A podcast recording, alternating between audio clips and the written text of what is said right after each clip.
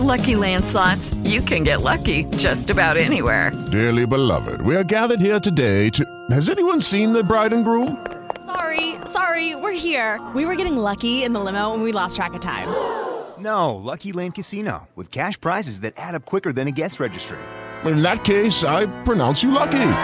Play for free at LuckyLandSlots.com. Daily bonuses are waiting. No purchase necessary. Void where prohibited by law. 18 plus. Terms and conditions apply. See website for details.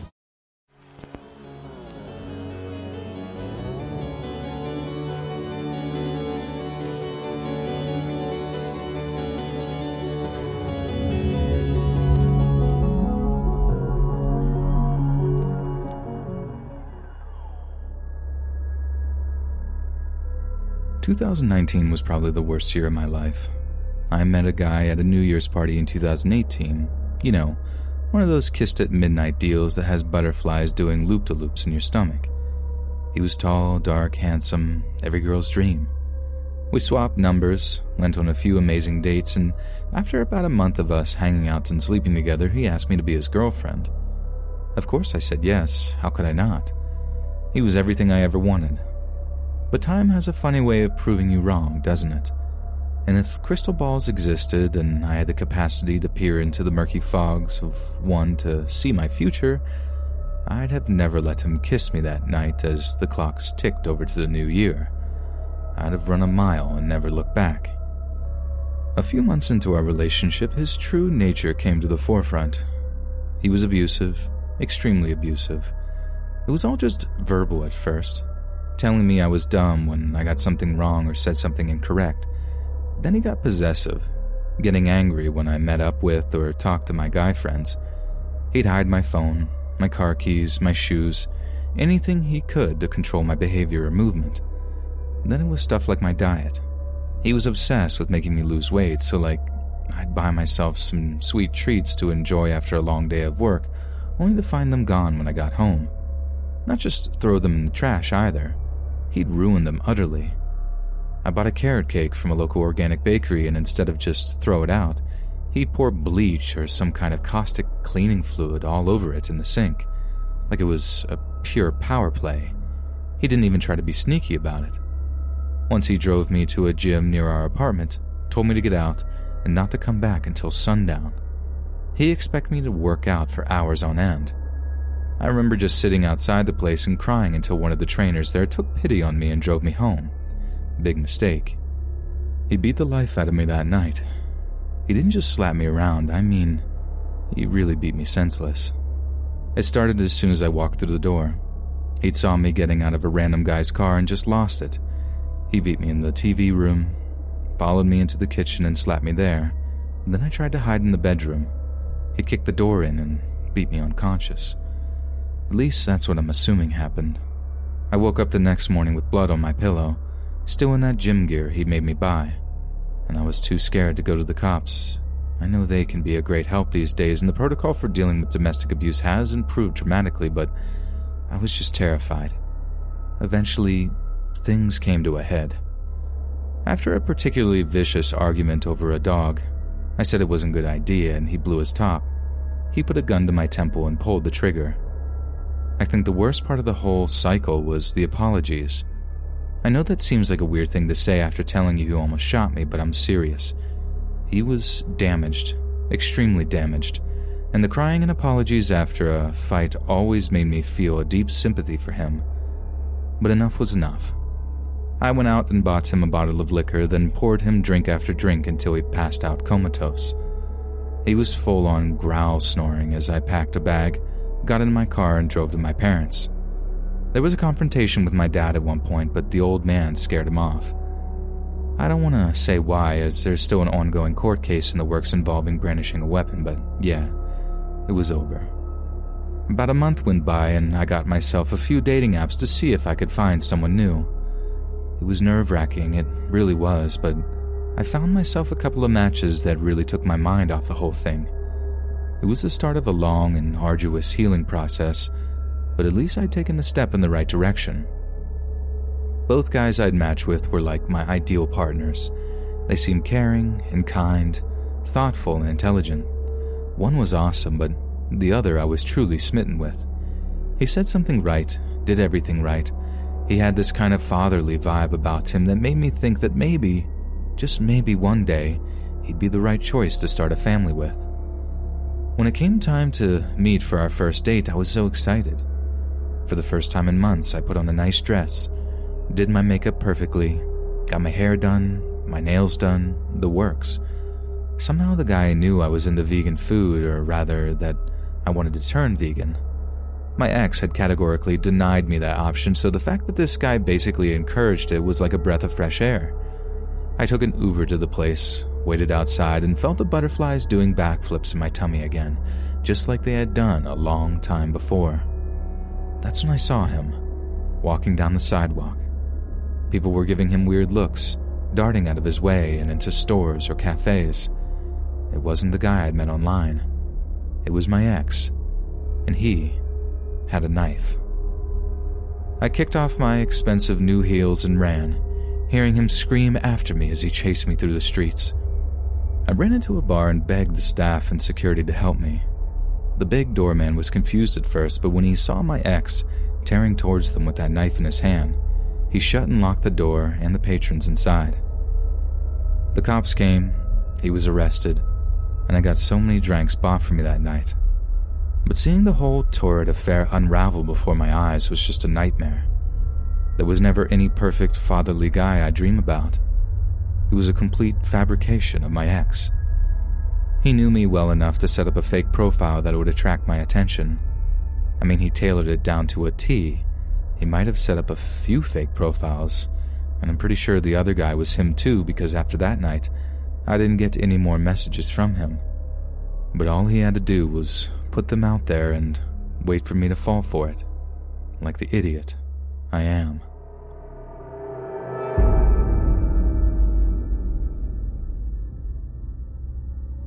I think we can all agree that lockdown has been incredibly boring. I, a 24 year old male, have been learning Italian. My mom is so proud since her people are Napolitano.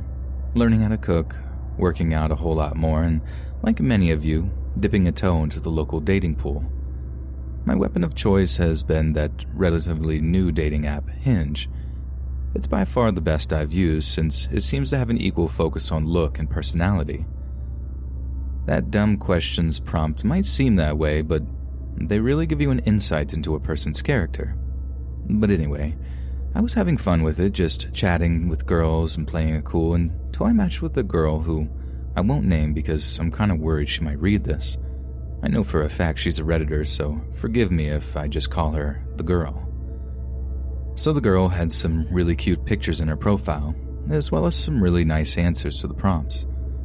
From what I could tell, she was into fitness, she was creative, a good sketch artist from her photos, and was very, very pretty. So obviously, I sent her a message complimenting her art and hoping that would draw her attention away from the thirstier guys who lack tact and sophistication. No offense, thirsty dudes, but you need to work on that. We get chatting for a while and we have a lot in common. I was super excited about the prospect of meeting her, and obviously she felt the same about me, so the very next day, when she asked me to go for a walk around the local park with her, I jumped at the chance. I was kind of nervous waiting to meet her, doing that thing like rubbernecking, looking all around and hoping to see the gorgeous girl from the photos walking towards me. As I'm waiting, another girl walks up to where I'm sat near this water fountain, wearing shades and a baseball cap, and starts looking at me. I kind of look at her and give a look like, Why are you staring at me? while she just smiles.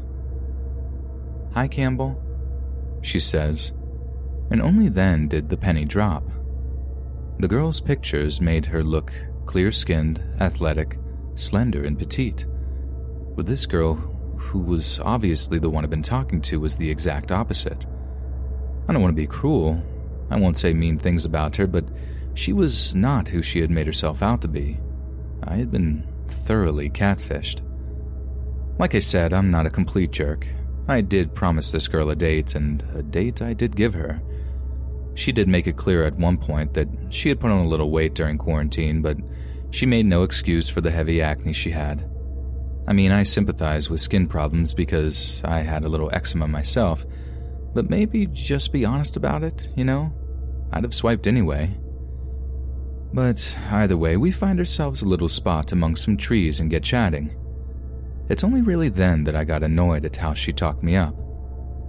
She claimed to love sci fi movies and stuff, but the more we talk, the more it was clear that she didn't know anything about the stuff that we talked about. She kept getting her Star Wars and Star Trek references mixed up, which was my first major clue, and it only got worse from there. After an hour or so of this, with me trying to stay as polite as physically possible, we agreed to walk back home, parting ways at a neutral point. We hugged. I said I'd see her again, which I felt guilty for lying, but hey, I was thoroughly annoyed at that point. And then we parted ways. Okay, so, you know, people talk about getting like a gut feeling of being watched or followed? No idea what they're talking about because as I walked home, fairly disappointed from what was a washout date, I got absolutely zero inclination that anything unusual was happening. I didn't feel eyes on me. I didn't get any, like, sixth sense or gut feeling. I just walked home, laid on the couch, and texted a buddy of mine telling him about the little dating disaster I just suffered through. He laughed, helped me see the funny side, told me how I should be flattered and that it meant I'd obviously hook up with someone else soon since I was a total ogre. The girl texts me asking if I wanted to meet again the next day, but I just sort of ignored the message. I know that's kind of low of me, but anyway. The next day, I'm just chilling playing Xbox when my phone buzzes with a message. Want to meet up in the park again? It was the girl. I told her some nonsense about being tired and too busy with work or whatever, and that I'd drop her a message as soon as I was next free. She replies with the following It's okay if you're tired. I can meet you at your place and we can chill in your apartment. I had absolutely zero memory of telling her where I lived. I didn't hint at it. I didn't clue her into any kind of location whatsoever. So, how did she know where I lived? I don't remember telling you where my apartment building is, I reply. Don't worry about that. And she gives me a winky face. I'm smart, remember? I felt sick. There was only one solid explanation for why she knew where I lived. She had somehow followed me home without me spotting her, which I'm sure I don't have to tell you why that was some serious line crossing, a huge breach of trust for me. I left her on read and immediately called my ex to get her advice on it. She didn't pick up right away, but she called me back later in the afternoon, as was quick to advise me to just block her, ghost her, and never look back. In her words, if she was this quick to get clingy and stalkerish, then there was only worse to come. So, cut to like two weeks ago. It's late, I'm hungry, and I've ordered takeout delivery from the local taco place. I get a message from an unknown number like, outside. That's all it said. So obviously, I go down to the front door of my apartment building, expecting to see a delivery driver with my order. We have a big solid door, no little windows, no peepholes, nothing like that. So I'm just all chill, excited to stuff my face with El Pastor. The door swings open, and it's the girl. And she looks livid. How dare you? You think you can just ghost me? You lied to me. Blah, blah, blah. I immediately freak out and just slam the door in her face. I run up to my apartment and lock the door behind me, but she wouldn't leave. Like it got to the point where one of my neighbors got into a confrontation with her because of the whole social distancing thing. In the end, they did me a huge favor and they called the cops. The girl gets a fine, advised to move along, which thankfully she does. But I'm so nervous she'll come back. Like, really, really nervous to the point of terrified because if she's that unstable, she's likely to do me harm at one point, right? If you guys have any advice or experience in anything like this, please let me know. I'd be super appreciative of anything you can offer in terms of any sort of direction.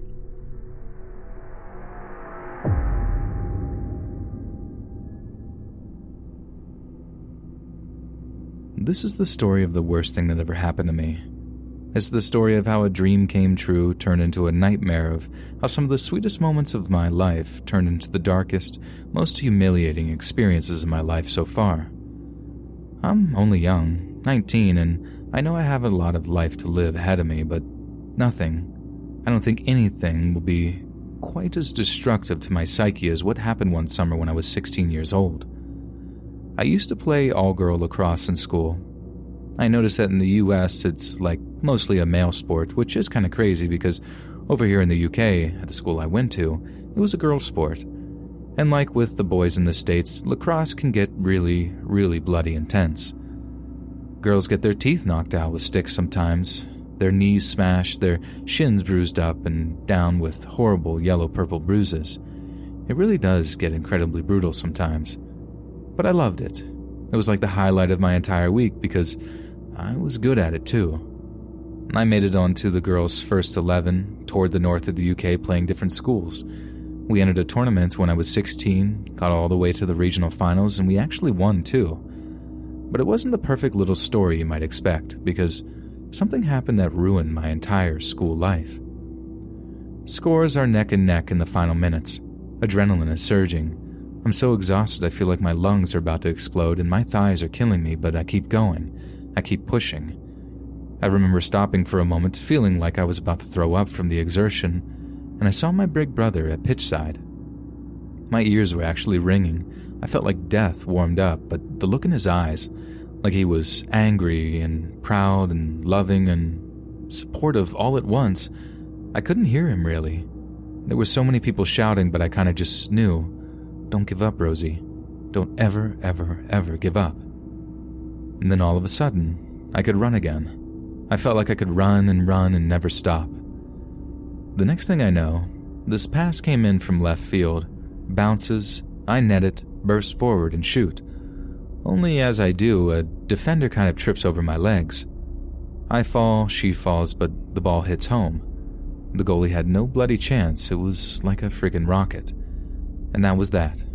We'd won. I'd won it for us. The entire game, the entire tour.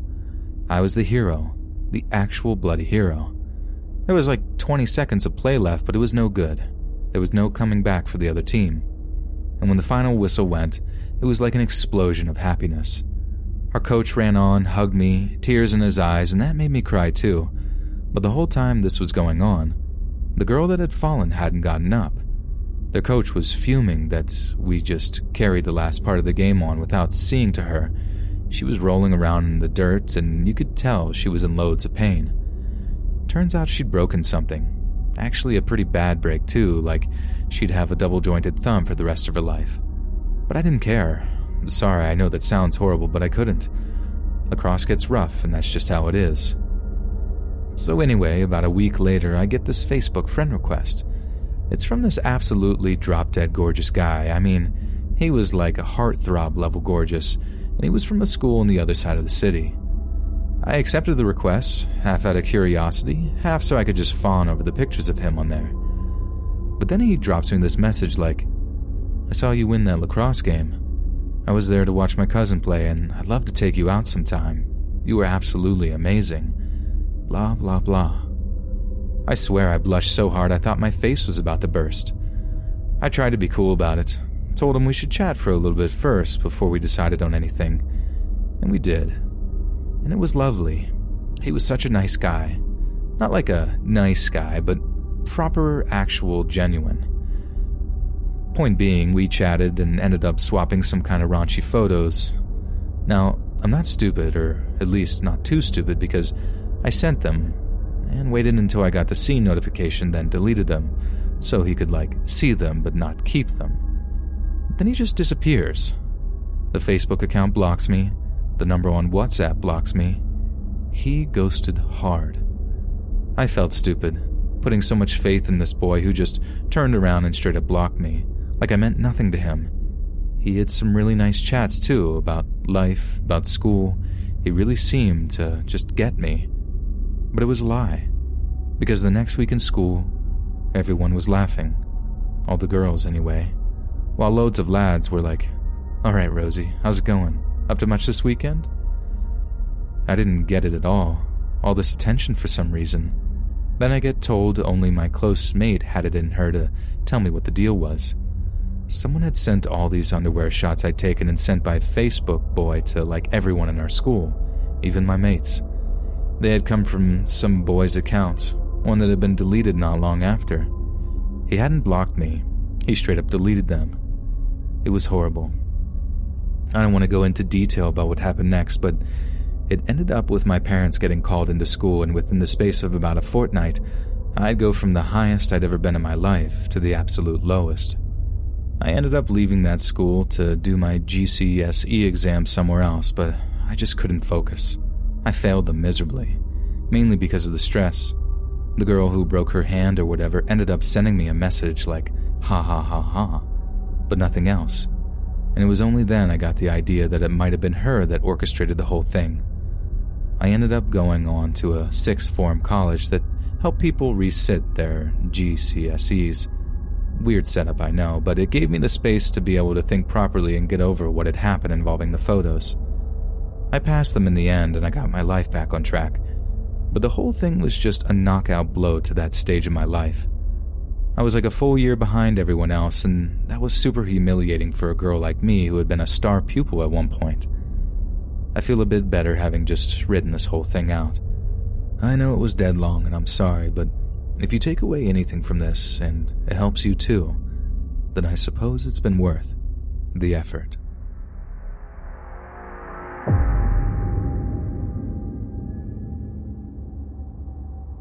My name is Serge, and I'm an independent internet researcher up in the Great White Canadian North. It's normally a pretty boring job. I study online trends for retail companies so they can tailor their algorithms and such. Not the most exciting job in the world, but it pays pretty well. But for the past year or so, I've been putting a lot of professional and spare time into a fairly recent internet phenomenon known colloquially as catfishing. For those who aren't aware, catfishing is a deceptive activity where a person creates a sock puppet presence or fake identity on a social networking service and is often employed for romance scams on dating websites. The practice may be used for financial gain, to compromise a victim in some way, or simply as forms of trolling. The client I've been in the employ of for the past years, one of the larger dating apps that has risen in prominence, in the hopes that my research will prevent the phenomenon from occurring, since fear of becoming a victim has caused their traffic to stagnate over recent years, and understandably so. I've been working on a comprehensive guide to catfishing and how to avoid it, but for now, I'll tell you some stories I've gleaned from interviews with people who have come forward as a result of advertisements I've put up online. These are some of the scariest catfishing stories I've compiled. I interviewed a young woman from the United States who says that she met what seemed like the perfect guy online. They dated for over a year and spent months talking online before they met in person. When they did, she was introduced to his parents, slept in his apartment, met a circle of friends, the works. Then suddenly, one day, he randomly disappeared. The girl, who I'll not name, paid hundreds of dollars to an online private investigator service, and after months of research, they discovered something horrifying. The man had given her a false name and had done so to many, many other girls online. But the reason that he had disappeared was that he had been sent to prison on manslaughter charges. One of the other girls that he had been involved with had died as a result of some sort of kinky game that they'd been playing, and he was subsequently tried and convicted of the crime in a federal court. I remember her crying when she said it could have been her. That they had discussed that kind of activity and were only a matter of months from trying it. I spoke to another girl over Skype about her experiences with her catfish. One might assume that most catfish victims are men who are being romantically scammed out of their finances, but it's actually quite untrue. Women and girls seem to be the most susceptible, but this is a so far unsubstantiated conclusion that requires much more evidence and many more examples for me to prove it conclusively. Anyway, the girl I spoke to was in her early 20s, was very petite, and had done some modeling work with the hopes of making it an actual career. When a model who called herself Jasmine reached out to her with some advice regarding the industry, she thought it might have been her big break. Jasmine appeared to be experienced and well connected, and proved to be a constant source of inspiration and motivation for her. They ended up becoming good friends, and when Jasmine clued her into a lingerie shoot that was apparently working for a company based out of Milan, Italy, the girl was incredibly thankful and grateful for such an opportunity. However, when it came to the day of the photo shoot, Jasmine didn't show up. The girl I interviewed was very disappointed, but was assured by her so called friend that a relative had passed away suddenly. She was alone, but the photographer was friendly and welcoming, and they continued with the shoot as planned. She was paid rather handsomely and actually returned to the studio twice after to do some similar photo shoots. But the last time she did, her attire and theme of the photo shoot didn't sit right with her. She told me it was verging on raunchy, which, if you catch my drift, was unusual, since a lot of the clothes were what she described as innocent looking. This did raise some suspicion, but again, she was paid generously. Around 18 months afterward, the girl read of a photographer who had been convicted of producing and sharing lewd images of children online, that he had used the persona of a fictional girl to lure women into photo shoots and sold the photographs under the pretext that they were of underage girls. Whilst not strictly illegal, it did take long for the photographer to venture into actual illegality, and it was over this that he was convicted of a crime. She felt sick that her image had been used in such a way, sold to degenerates who, in turn, must have done some very unsavory things with them. But it's this last catfish story that I'll pass on to you that I think disturbs me the most. I ended up talking to a girl via a throwaway Skype account that I initially thought was actually trying to catfish me. Since she refused to provide any personal details about herself or any evidence that she was genuine, it'd be pretty dumb of me to get catfished while investigating the subject itself, right? But as I was saying, I met a girl who claimed to be an actual catfish, or rather that she had once partaken in the activity when she was much younger and internet chat rooms were still relatively new. She claimed to have met a young European man who was a few years older than her, and they had begun a kind of online relationship. They swapped pictures, and things escalated from there until they eventually began a series of phone conversations from across the Atlantic. She had given a false name and said she suspected he had done the same since back then, internet safety was something people worried about. As the relationship escalated, the European boy talked about flying over to the United States to meet her. There was only one problem. The girl had lied about her age. She was 15 at the time and had actually sent him a picture of a girl that was not her. In order to try to find a way out, she somehow convinced the boy that she had been in a car crash, had lost both her legs as a result, and was struggling with her memory.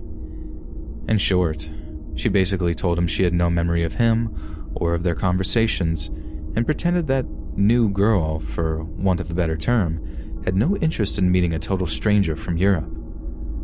The boy then went quiet. Now, I don't know how true this is, as the only piece of evidence she was able to provide was a newspaper article from a Belgium newspaper detailing about the man actually taking his life over that because of a breakup with an online girlfriend. She swore to me that it was the same young man, insisting it was his name, his pictures, the works. But as I said, I can't substantiate her claims due to her lack of willingness to identify herself. But if it is true, then that is a terrifyingly bleak result of such an affair. If not, then I wonder what kind of psychopath would fabricate such a detailed, disturbing story.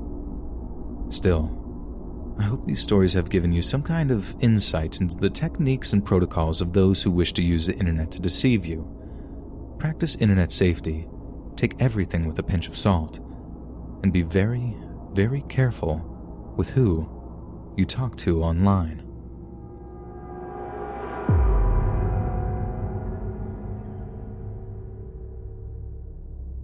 I can't tell you my name or where I live, nothing like that, because I did something terrible once. Truly terrible, or maybe it wasn't so bad in the grand scheme of things, but when you consider the ending, it was bad really bad, and I caused it all. When I was 19, I was broke, really broke, and I had expensive tastes. I was into drugs, expensive ones, powders and pills. But no job to speak of. I mean, I made a little cash here and there doing favors for dealers, but that went straight into buying more, Eventually, I had a plan. I was going to catfish someone. So I made a fake dating profile, backed it up with social media, the works. I picked a girl that wasn't like too hot, but was cute enough to be believable. I found some girl who posted on that Reddit group R Gone Mild. This little thing with glasses and bangs. I might have fallen for it if I didn't know I was faking the whole thing. I then took to the dating apps, got myself a bunch of matches, and all hit them up with the same story. I lived a little away from them. I wanted to see them, but I just didn't have the money, explaining that I was broke. Which, as we know, was pretty much the truth. I asked them for enough money to buy a bus ticket or like a train ticket or whatever. Good for them. Most of them, they saw through it like straight away. Most guys just told me to buzz off, called me out on being a scammer or whatever. But one didn't. One actually was dumb enough to believe the whole thing. He was this dumb incel type from California. He sent $100 via Venmo to buy a ticket. But I didn't. I lied and told him he must have sent it to the wrong account. I made a new one, apologized, and promised it would work this time. And it did. He sent me another hundred bucks. But he said he wasn't a big earner and he couldn't really afford to send much more. Then came the really messed up part. I had a kind of breakdown, and this guy was the only person I could really talk to about being an addict. I confessed everything. Not everything, but enough to tell him I was addicted to stuff and that I'd spent all of that money. So he sent me more. And I couldn't do it anymore. I couldn't string this poor guy along for nothing, so I broke off the whole thing, just made a clean break, deleted all the social media, and just tried to get clean. It was horrible, truly one of the worst experiences of my life. But it only got worse. In the weeks that followed, I heard about something terrible that happened out in California. Again, I don't want to be too specific, but it was a very, very violent thing in which a lot of people died. And when I came to find out who it was that did it, I saw this guy's picture in the news. It was an old picture of him, but it was definitely him. Arrested for a mass murder charge or something. He blamed women. That's how I know it was my fault. And I'm really sorry. I'm just so, so sorry. I didn't mean for anyone to get hurt. I was just stupid and short sighted and selfish. And I'm just so sorry. And I don't know if I can live with myself anymore. Judy was boring. Hello. Then Judy discovered ChumbaCasino.com. It's my little escape. Now Judy's the life of the party. Oh, baby, Mama's bringing home the bacon. Whoa, take it easy, Judy. The Chumba life is for everybody. So go to ChumbaCasino.com and play over 100 casino style games. Join today and play for free for your chance to redeem some serious prizes. ChumbaCasino.com. No purchase necessary. Void where prohibited by law. 18 plus terms and conditions apply. See website for details. Lucky Land Casino asking people what's the weirdest place you've gotten lucky? Lucky? In line at the deli, I guess? Aha, in my dentist's office. More than once, actually. Do I have to say? Yes, you do. In the car before my kids' PTA meeting. Really? Yes. Excuse me, what's the weirdest place you've gotten lucky? I never win and tell. Well, there you have it. You can get lucky anywhere playing at LuckyLandSlots.com. Play for free right now. Are you feeling lucky? No purchase necessary. Void where prohibited by law. 18 plus. Terms and conditions apply. See website for details. So a few years back, I found a shady corner of Reddit where people post adverts for partners to talk about illicit stuff with. For those that don't know, you know, some of those that don't, well, I imagine you're going to skip reading my post to find it. For those that do remain, well, this is my catfish story. I met with this awesome girl, swap a few messages with her, then get talking about the sweet stuff, if you know what I mean. It was awesome. I had such a good time, and eventually it came to swapping pictures. She sent me pictures of some absolutely stunning model type girl who, to be fair, I should have been suspicious as things start to get a little heavier and we start swapping pics outside of our skivvies, if you know what I mean. This is the point I kind of lost my mind. I didn't realize how easy it is to get a hold of pictures of these girls online. Yeah, I know how dumb that sounds, but hear me out. These pictures were obviously taken at home, mirror selfies, stuff like that. For some reason, that convinced me she was real. So when she turns it around and asks me for ones of myself, I took some pictures and sent them to her without a second thought. We carry on swapping pictures and dirty texts for a while, and I eventually come clean about who I was. Like my real name, my job, not all the info, but a lot. She told me a fair bit about her too, which only made me like her more because she said that she was like a teacher and stuff. I liked the idea that she worked with kids, like it was a motherly thing that made my affection for her grow. But like a lot of stuff like that, she eventually started getting slower and slower with her replies until they stopped dead one day. I was upset. I was super into this girl, but I get why she ghosted. A lot of girls on those subreddits do after a while, whether it's from shame or just boredom. One day they'll just disappear. So I kind of move on from her, just get past the feeling of loss. I know that sounds dumb, and get on with my life. All until I get an email one day saying something along the lines of, We have compromising photographs of you. Wire $500 to the account below within 24 hours, or the photographs will be sent to your family, place of work, and to local authorities. Attached to the email were copies of the pictures I'd sent to the girl, specifically the ones without any clothes on. I'd been really, really dumb. I'd not thought about the fact that you could basically ID me from the stuff in the background. I don't want to say what the pictures were exactly or how you identify me from them, but they were pretty compromising. I had no choice. I'd given the girl that I'd met, if it was even a girl at all, enough information to actually be able to send copies of these NSFW pictures to my employer, etc. So I paid it. I paid the money, and as you can imagine, that wasn't the end of it. I sent thousands of dollars to those scammers before I finally had the balls to say enough is enough. I emailed back telling them no, that they could send whatever they wanted to whoever they wanted, and that I'd just deny it or say that someone had hacked my phone. I deleted that account, started a new one, and got rid of my phone and got a new one. All kinds of things to try and put enough distance between me and the pictures I'd taken. And you know what? They didn't send anything to anyone. I expected my boss to call me telling I was fired like any day after that email exchange, but nothing came. I even asked my brother if he had any weird emails come through, and he was just like, What? No, why? I was safe, and they were bluffing. But please, learn from this dumb little story, and don't ever, ever send stuff like that or anything of the such to people online. Not unless you want to send out thousands in hush money to some complete and utter psychos.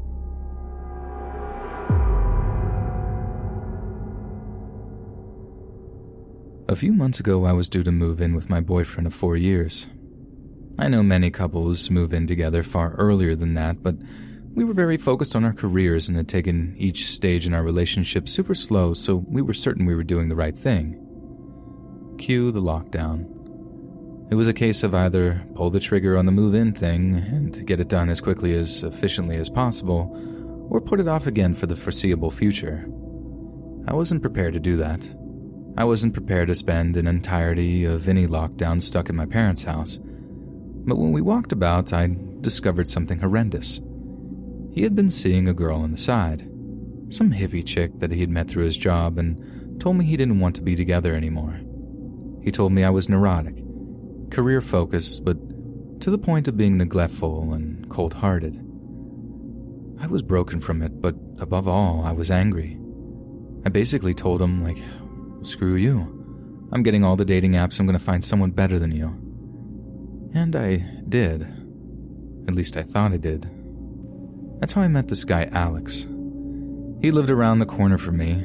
I'm talking less than five minutes walking distance, and the more we talked, the more I was amazed that we hadn't bumped into each other before. We'd gone to sister schools, lived on the same street at one point, and had a plethora of similar interests. But when it came to meet, I got a little nervous, and here's why. I know this is bad of me, but all of my pictures are with filters or taken from a distance. They do make me look very pretty, and I suppose I am in a sense, but there's something I need to explain. I have really bad acne. I always have since I was a teenager. I have a lot of acne scars up and down my cheeks and forehead, and I get those horrible acne spots that are very, very painful to deal with properly, so basically no choice to leave them be or go through inordinate amounts of pain every morning. I also have a condition known as PCOS, or polycystic ovary syndrome. PCOS symptoms can manifest in different ways. The first is the namesake follicles that can surround your ovaries can make getting pregnant very difficult. Just one of the reasons I thought I'd be alone forever when I was a kid. Another is the excess production of male hormones such as testosterone. This means I get thick black hairs coming out of my chin, sometimes even growing from my nose, too. Not like inside my nose, like on my nose. This caused me to be depressed for many, many years, I hated the way I looked, and I'm not always the best at remembering to shave or checking myself out in the mirror for that matter. Anyway, I wore sunglasses and let my hair loose for mine and Alex's first meeting. He was really nice, and we took a walk around a local park so as to comply with the daily exercise edicts put out by the British government. We talked about stuff that we cared about, discussed our careers, and although I was still really hung up on my ex, I did really like him. We were only supposed to walk a loop around the park for like an hour, but we walked for much longer than that and ended up sitting on the grass for a while and talking. That's when I decided to bite the bullet, so to speak. Take off my sunglasses. They were the overly large kind that covered up more than just the eyes, and tie my hair back so we could really see my face. That's when his face dropped. It felt horrendous, seeing this happy, smiling face and warm gaze turn cold as he looked me over, seeing all the things that I hadn't let him during our little walk. I didn't even need to ask why, as he was looking at me like that, and I just blurted out, I'm worried you think I've catfished you. I said, hearing myself just drained of confidence. I half expected him to at least be a gentleman about it, Nothing about his behavior over the previous few hours made me expect anything else, but his answer made me feel like bursting into tears. You did catfish me. You don't look like your pictures at all. He said, not even bothering to look me in the eyes when he said it. We sat there in silence for a minute or so as I fought to keep back the tears. It was only like a week before I'd suffered through some of the worst heartbreak I'd ever faced, and now it was just compounding on it. I think I should just go. I said, moving to get up to walk away. But he grabbed my wrist hard, keeping me from getting up. You know, you shouldn't do this to people. It's very, very rude. He said, tightening his grip on my wrist as he seemed to get angrier and angrier. I'm sorry, is all I could say, feeling myself beginning to tremble. I'm stoic usually, I'm good at controlling my emotions, but I was honestly on the verge of cracking up in that moment. I looked around, hoping might see someone that could help me if he started to get really, really angry. But to my absolute horror, there was no one. The sun was beginning to dip in the sky, and the park had almost completely emptied of people, worried they'd be fined for being outdoors without a good reason. It was that exact moment that I realized that I was almost completely at the mercy of this angry, obviously unstable guy. The way his mood just swung like that, it was awful. He was not the person I thought he was, and that terrified me. Girls like you are the reason dating apps are complete garbage. He growled through his gritted teeth. Girls like you are why I hate doing this kind of thing, getting my hopes up only to be disappointed. I apologized over and over again. I told him I didn't mean to make him angry and that I just tried to pick the best photos of myself, but he interrupted angrily, telling me to shut up. I should teach you a lesson, he spat. Let's take some actual photos of you, shall we? Let's take some pictures so we can show guys what you really look like. I couldn't believe it, but he actually tried to reach for my pocket where I was keeping my phone. I just reacted, I don't know if it was the fear or the anger at being treated like this by someone I barely knew, but I hit him. More like I elbowed him right in the face, and as I did, I heard something crunch. He fell back, letting go of me and bringing both hands to his face in agony. I don't know what I'd broken, what I'd cracked, but I didn't stop to think about it. I stood up and ran away from him. He got up to chase, and in a horrible moment I realized he was gaining on me. But the next time I looked back, He was bent doubled over, handcuffed below his nose as blood poured out of it. He'd stopped chasing me, and it was only then that I burst into tears as I ran. I was an athlete in secondary school, and it all just came back to me as I ran and ran and ran and didn't look back. I don't care if my pictures weren't completely representative of me. No one deserves to be talked to or treated like that. Ever.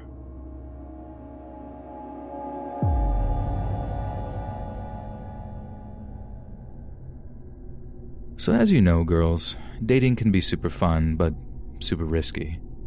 I'm sure you all have your guards up when meeting guys for the first time, especially when it comes to dating apps. And after one chance encounter with a guy I met on Tinder, I keep a double guard up these days, and here's why. I happened across the profile of a guy claiming to be a male model. The pictures were super hot. The guy looked like he was a Viking or something. Tall, blonde haired, blue eyed, a real life Disney prince. Not just that, but he was incredibly charming, had all the right answers to all of my questions, and by the end of our first day chatting, I was so ready to meet him. So we arranged a little meet, a little cute thing at a local eatery, a Korean BBQ place that I've been dying to go to. Of course, he'd promised to pay for everything, and I'm not a freeloader, but let's just say that I like the gentlemanly touch. He was late. Now, I know that might seem irritating, but the anticipation of waiting for the guy was intoxicating. I didn't quite feel worthy of him, and being made to wait only compounded the feeling. By the time five minutes after our proposed meeting time had passed, I had serious butterflies in my stomach. I never anticipated what would come next, not in my wildest dreams, and when it did, I felt sick to my stomach. I look up from my phone to see someone recording me on their own device. This guy was no Viking. He was short, overweight, unshaven, and he looked like he hadn't bathed in weeks. I asked him what he thought he was doing filming me like that, and his response pretty much knocked the wind out of me. This wasn't exactly what was said, but just what I can recall from memory. You see? You see how unfair this is? You can pick up any guy you want, but I have to lie just to get you to meet me. That's disgusting. You should have been giving a guy like me a chance. You honestly think you deserve a male model? You're not even that hot. He's saying this so loud that the entire restaurant is looking around at us, and I can feel all eyes staring at me, at us. It reminded me of the middle school play I had to perform in, the same one that had me running off the stage and puking in the girls' bathroom because I just couldn't handle the pressure, the gross amounts of attention. It was kind of weird what happened next. I mean, maybe I'd just grown up a whole lot. Maybe it was the fight or flight instinct that had me settling squarely on fight. But the words came out of me before I could even really consider them. I told him what he was doing was not okay, that lying was not the way to get a woman, and that he had a lot of maturing and growing to do before he could be in any decent place to pursue getting a girlfriend. I told him what he did was unfair, not what I was doing, that he should be ashamed of himself. And I totally turned it around.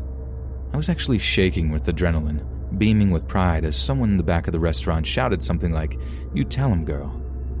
I gathered up my purse, got up from my seat, and walked past the guy without giving him a second look.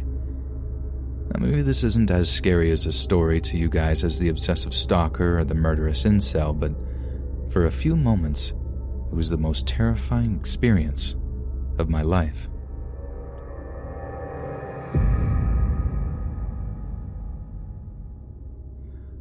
Hopefully, some of you dudes out there will learn a thing or two because this is less of a story than a straight up warning.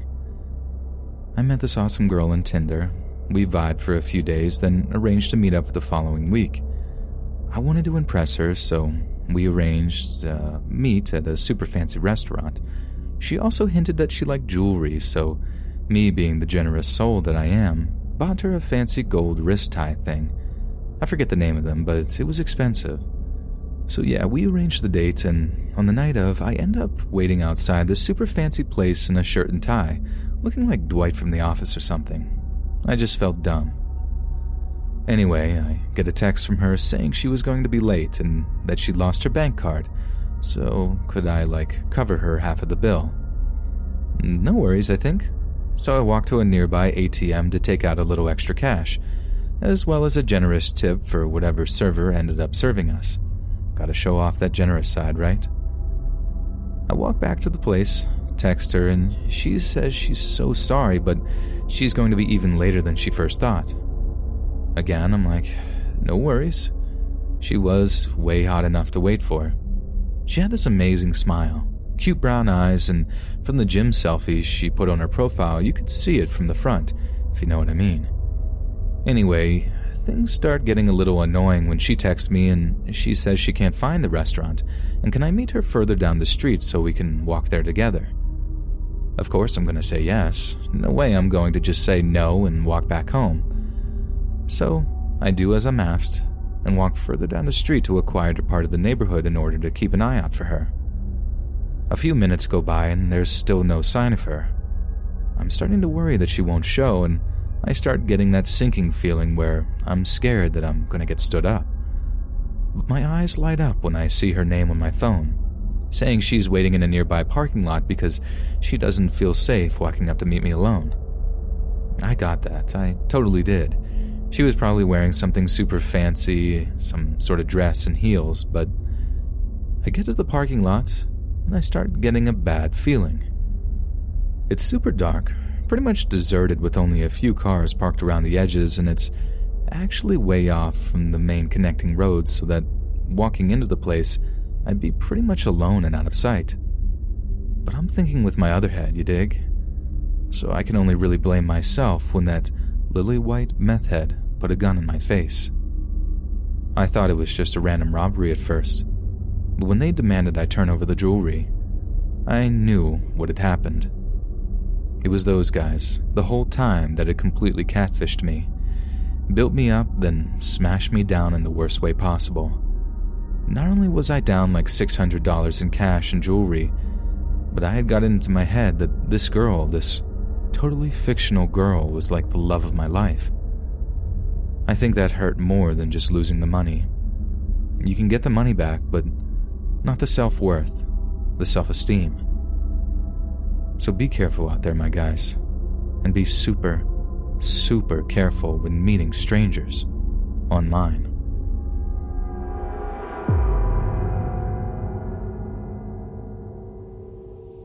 Judy was boring. Hello. Then Judy discovered ChumbaCasino.com. It's my little escape. Now Judy's the life of the party. Oh, baby, Mama's bringing home the bacon. Whoa, take it easy, Judy. The Chumba life is for everybody. So go to ChumbaCasino.com and play over 100 casino style games. Join today and play for free for your chance to redeem some serious prizes. chumba ChumbaCasino.com. No purchase necessary. Void where prohibited by law. 18 plus terms and conditions apply. See website for details. Hello, it is Ryan, and we could all use an extra bright spot in our day, couldn't we? Just to make up for things like sitting in traffic, doing the dishes, counting your steps, you know, all the mundane stuff. That is why I'm such a big fan of Chumba Casino. Chumba Casino has all your favorite social casino style games that you can play for free anytime, anywhere with daily bonuses. That should brighten your day a little. Actually, a lot. So sign up now at chumbacasino.com. That's chumbacasino.com. No purchase necessary. VGW Group. Void were prohibited by law. See terms and conditions. 18 plus.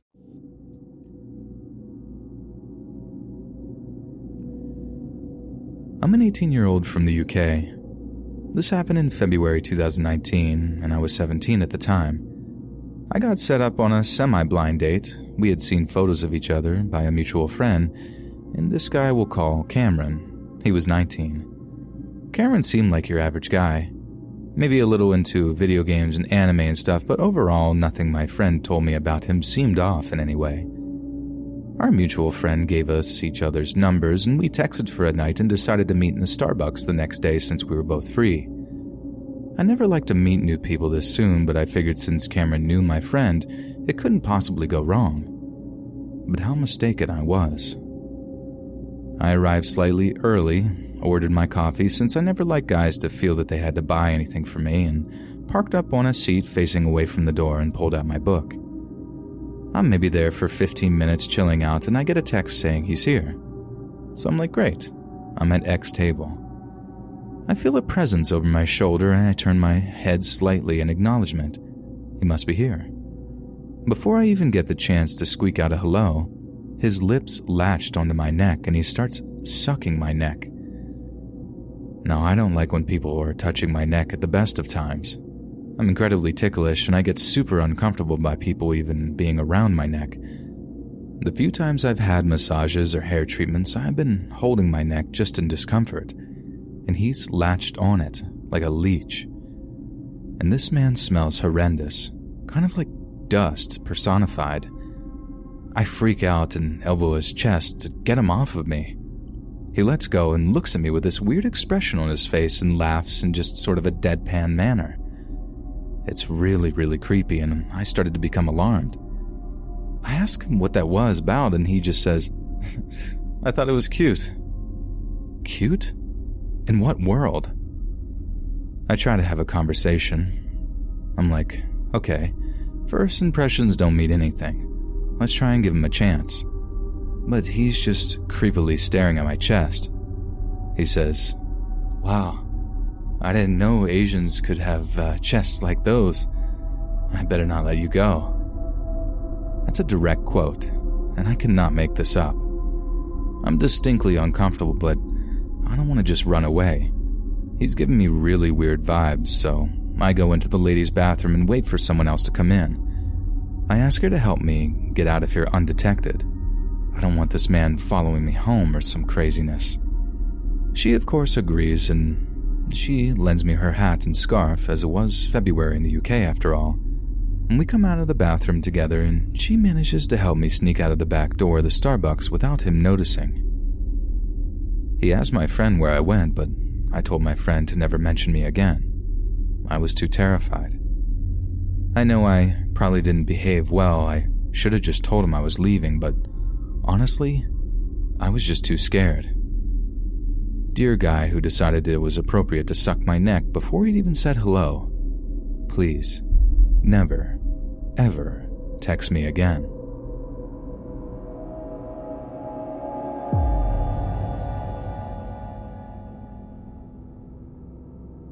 Our little village was the kind of place where everyone knows everyone, and I could count the amount of houses on two hands. We were a really quiet and close knit community, and nothing ever happened there. Proper out in the sticks stuff. One night a few years ago, my mom and my stepdad had gone out to this concert and left me in charge of my little brother and the dog.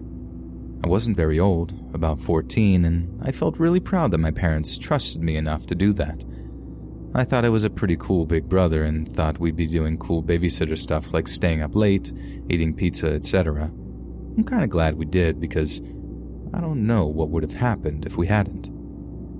At about 10:30, the power cut out. I didn't think anything of it because the weather hadn't been great lately, and I figured that had had something to do with it. I got some candles out of the cupboard and lit them and, and put some of our favorite songs on. As soon as I sat back down, Sonny, my little brother, turned to me and, being the weird little kid he was, told me very calmly that someone was outside. I was a little perturbed by him, but the dog hadn't done anything, so I presumed it was just the neighbors or something. He just shrugged and went back to his drawings. There's a running joke in our house that you don't need a clock with the dog around because he is such a creature of habit that he will consistently get up at exactly the same time every night to tell you that it's time to initiate his nightly protocol to go to bed. It was about three quarters of an hour after the power went out when my dog decided that now was the time. I told Sonny to go get the dog his biscuit while I let him out for his pee. Now, our kitchen is an extension to the original house, and so as such, has a flat roof that's comparatively low to the ground compared to the rest of the house and offers easy access to the bathroom window. As I open the door so the dog could do his thing, Sonny pushes past me in the doorway and whispers, I knew you were out there. I'm calling the police. As he turned around with the biggest, proudest smile you had ever seen on his face, there was a very distinct rustling coming from just above the doorway. I don't think I'll ever forget the way Sonny's face dropped when he looked just above my head. I looked up. The man sitting on the roof above me panicked tried to kick me and then ran off into the next door's garden and presumably into the cornfields surrounding our village. I was scared stiff, and Sonny was bawling his eyes out. I ushered him inside as quickly as I could and got a knife from the kitchen. We both went to his room, and I told him to try and get some sleep while I waited for our parents to come back. It was an agonizingly long four hours before they did. My stepdad immediately went outside to check and see if everything was all right. I heard them talking about how something had smashed the fuse box.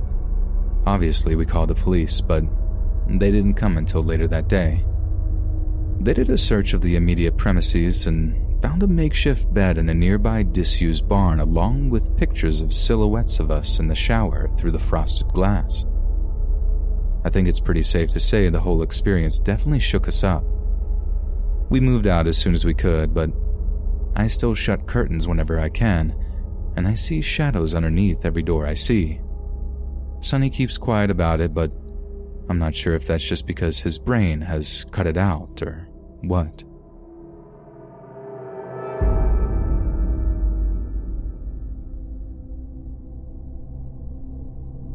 I'm a 26 year old female from Michigan, but I was 20 at the time this took place. I live in a safe town and I was working at a Walmart in the next town over, which is an even safer town. I worked midnights because I am definitely not a people person. Every day I would go home on my lunch to see my new puppy, who to this day had kept me going through countless problems in my life. Working midnights, there was basically no cars on the road when I was going home on my lunches.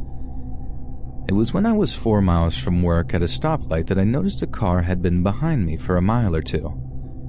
I drive like a grandma and always go the speed limit, so there wasn't a reason for someone to stay behind me with clear open road all over. I keep on my way home. The car is still behind me another mile. I thought, okay, that's weird, but maybe just a coincidence.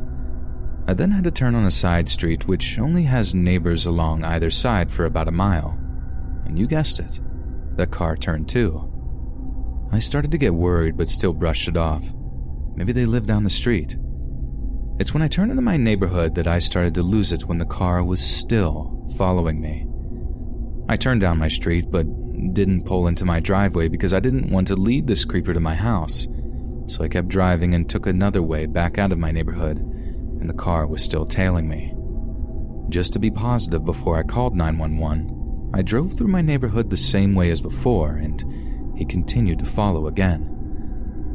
I got back on the main road from the side street and dialed 911, crying because at that point I was terrified, and explained the situation to them. I headed back towards my work.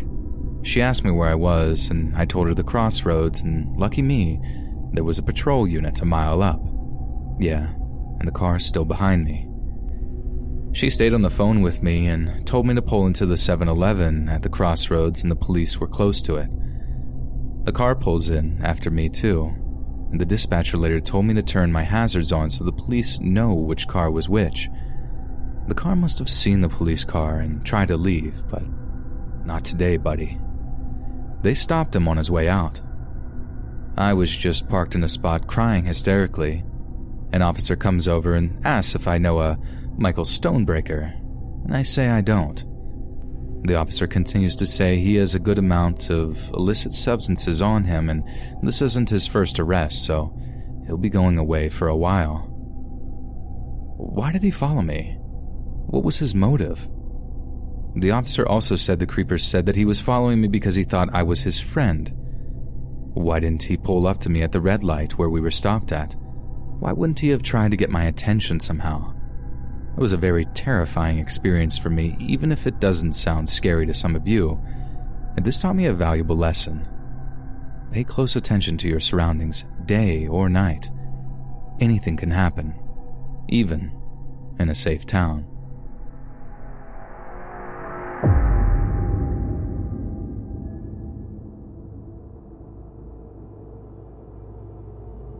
I'm a college student working in retail, and over winter break, I was taking as many shifts as possible because first semester left me broke. In the first few weeks of January, I had a slew of closing shifts at the register and on the sales floor. They were always pretty dry. One night, a man comes to the register with a return, and then comes back later with a lot of random clothes. Not that weird to have someone with multiple transactions, especially with the holidays having just finished.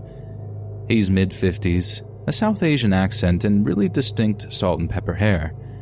Before I go any further, let me mention I'm also a guy and I'm gay, but I usually have a fake customer voice, so you can't really tell, if you know what I mean. This man is talking to me for a while, and I honestly feel weirdly comfortable with him. At one point, he asked about my pant size and asked me to step back from the register to see my lower body. A lot of people ask me about what size I wear, usually to compare to their teenage sons, so this wasn't weird. But then he comments on my butt being big. I'm kind of half laughing, like, oh, people told me that before, and I'm constantly thinking, why would I tell him that? He asked to see it, and in that moment, I almost did again while my conscience is screaming not to do that. Before I stopped and said, oh, That's a bad idea, I'd get in trouble over a total joke. And he responds deadpan with, Nobody's watching. Oh my god. He just keeps being conversational until I turn around to fold one of his items and he says, Your friends were right about your butt.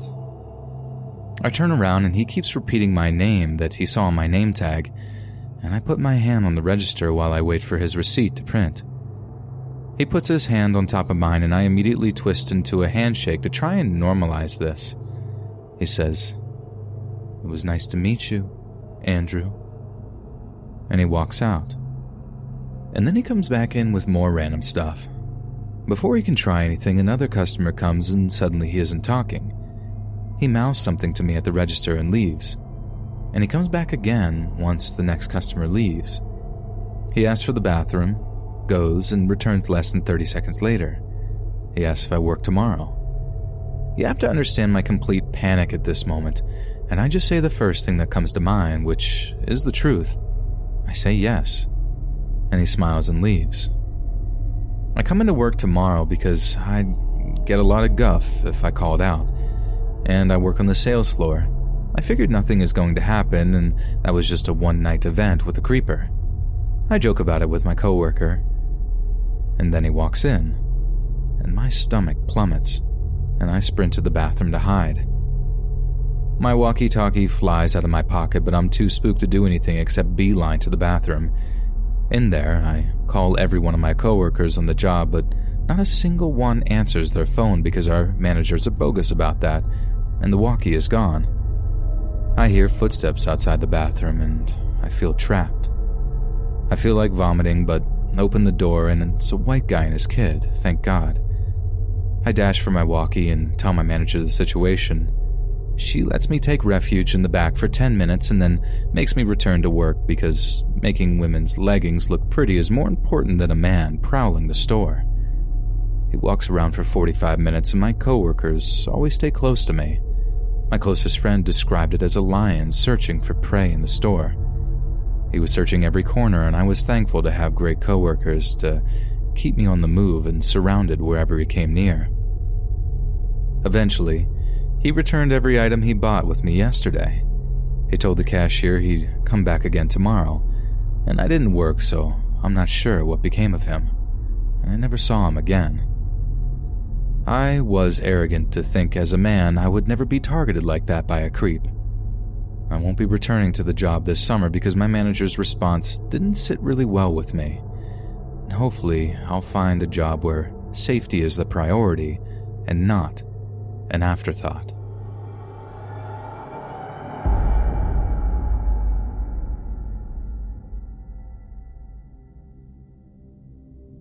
I was in college my roommate was a born again Christian, and she invited me to her Bible study and church all the time. Eventually, I went, and I kept going. Wasn't a fan of the pastor, but there were a lot of nice young adults who liked to have clean, sober fun, and I didn't drink or party, so I felt like I fit in. But I didn't agree with everything they believed in, just the more normal stuff like God and helping the poor, and not some other things. This one guy in the Bible study, Drew, was pretty quiet. He was good looking, he seemed like he knew everything about the Bible, which really amazed me. I thought, I know nothing about all this, He's so wise. I was 21 and he was 27. He wasn't a college student, he just worked, which I later learned maybe he didn't. We were going to go on a young adult retreat, and because I worked, I couldn't leave early on Friday to drive up to the mountains with the girls in the group. Mutual friends said that I could ride with Drew, so I said okay. On the way up, Drew was pretty quiet for the first hour. Not very friendly at all, and it was a long trip. But as we got closer to the mountains, he really warmed up. We got pizza and he paid, which was nice. Then he stopped the car just so we could look at the stars. He even played some Brian McKnight. He was turning it into a date, but I didn't know it or see it that way then. I was starting to really like him and feel like we had a connection. He is just about to drop me off at the girl's cabin when he suddenly gets very serious and tells me that something happened between him and a, another girl in our church group, but she is telling lies about him and to not believe whatever I hear.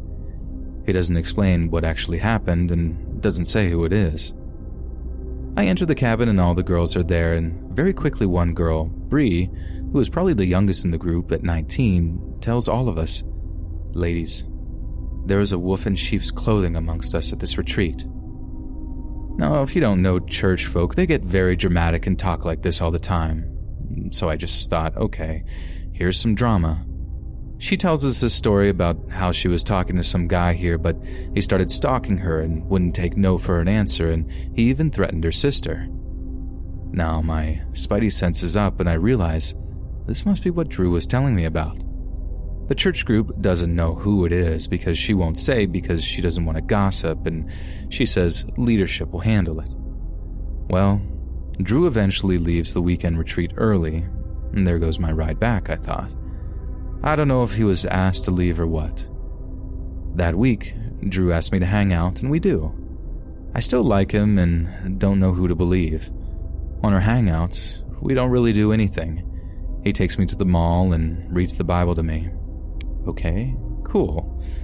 Then he parks his car on some suburban lookout, top of the world type of thing, and just said he is a view guy who really likes views.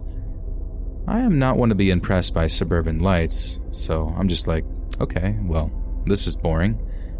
I give him another chance. I invite him to come see a play with me. When he comes, he immediately meets one of my friends, Brian. Brian introduced us to his boyfriend, Nick. I'm in theater, many gay friends. Well, for the majority of the rest of the date, Drew lectures me about gays are going to suffer and I must not really love them if I don't stop them to tell them the truth about the gospel. I eventually cry because it is this ugly argument in this car we're having for hours in the parking lot of a Panera. I say I want to go home. This is basically the worst date ever. I don't agree with what he says. He also tells me I need to give up my dream of being an actress because what if the Lord doesn't want me to do that? Theater is something I did my whole life. Not to mention my major, and his reasons for giving it up had nothing to do with the impracticality of it, but because of God. This guy was turning out to be nuts. I get home and I offer to make us some cocoa to just kind of end things as friends, or at least on a better note. I know I'll see him at church and we have mutual friends or in the same Bible study. Things got weird. He tried to get intimate with me, but then also blamed me for tempting him. How, with my tear strained exhausted face? I ended up crying again. I just wanted him to go home, but I was so emotionally exhausted, I didn't know what to make of this. He calls and texts me that week, and I don't respond. Then it's Sunday night. I'm talking to my friend Tim, who no longer goes to this church anymore. I tell him I went on a date with Drew. And before I can tell him how it went, Tim says, What? That guy's crazy. You need to abort that mission. Tim tells me that he is close with Bree and her family, and Drew is a stalker and threatened Bree's sister. I don't know what to believe because it sounds like Tim believes this just based on Bree's story. I hang up and call my mom to try to tell her what happened, what Tim told me about Drew, and how it was such weird timing considering what happened with me. While I'm on the phone with my mom, I get a knock at the door. It is 10 p.m. on a Sunday night. I look out, but no one's there. I go to get my roommate and ask her if she can just sit with me in the front room because I'm freaked out and think someone's there. there is another knock at the door. I open it, and it's Drew, and he looks all in a frenzy. I ask him what he's doing here, and he said he just needed to talk to me, and I wasn't answering my phone, which was because I was generally busier earlier in the day. The conversation is getting long, and my roommate is still sitting there, so I tell her she can go back to her room if it's okay. I let him come in because I am conditioned to be kind of overly nice, and this was a big mistake.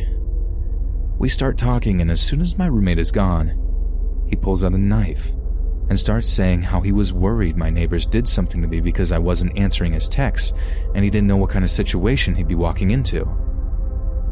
I have zero fighting skills, no experience in this situation at all, so I calmly say, as casually as possible, Hey, can you put the knife away?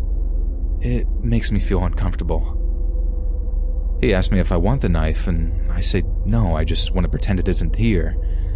I somehow talk him down, get him to leave. I think I convince him he still has a shot with me somehow. The next morning, my mind is clear, and I feel like I need to tell my mom what happened. She has me tell my dad, who has me tell the church youth leader and security at my apartment. I tell the cop the whole story, and he says that this guy is definitely a stalker, and I will see him again unless the police call him. I say it's fine, I think everything will be okay, no need to call. I just didn't want more drama. I'd never talked to a policeman about anything before, and I was still processing and didn't understand that this was serious. And that was my mistake. The next night, I went to a party, another church related one, but Drew is not supposed to be here. He told me before that he wasn't going. Well, there he is. And I decided to leave, but my 21 year old self doesn't think to ask to have someone walk me out. I figured if I leave and he's still here, problem solved. I didn't anticipate him realizing I left and following me. I'm walking to my car in a dark apartment parking lot and I hear him call out my name. He's following me. I start running and I say I don't want to talk. He begins giving chase. I'm clicking my car to open, thinking this is how white girls die because she didn't let the cop call the stalker because she's dumb. Thankfully, my car unlocks. I get in and drive away. Problem is, this guy knows where I live. I move out two weeks later and I block him on all social media and my phone. Drew eventually somehow managed to make another Facebook profile and sent me a message that summer saying he was praying for me and he had forgiven me for trashing him to people, even though I still never told anyone that happened except for the useless pastor who did nothing and that was the last I saw or heard of him. Unfortunately, this predator continued to serve at that church in the junior high ministry of all places, around many young girls. No one on church leadership listened to me or to Bree, who both complained that this guy was stalking us.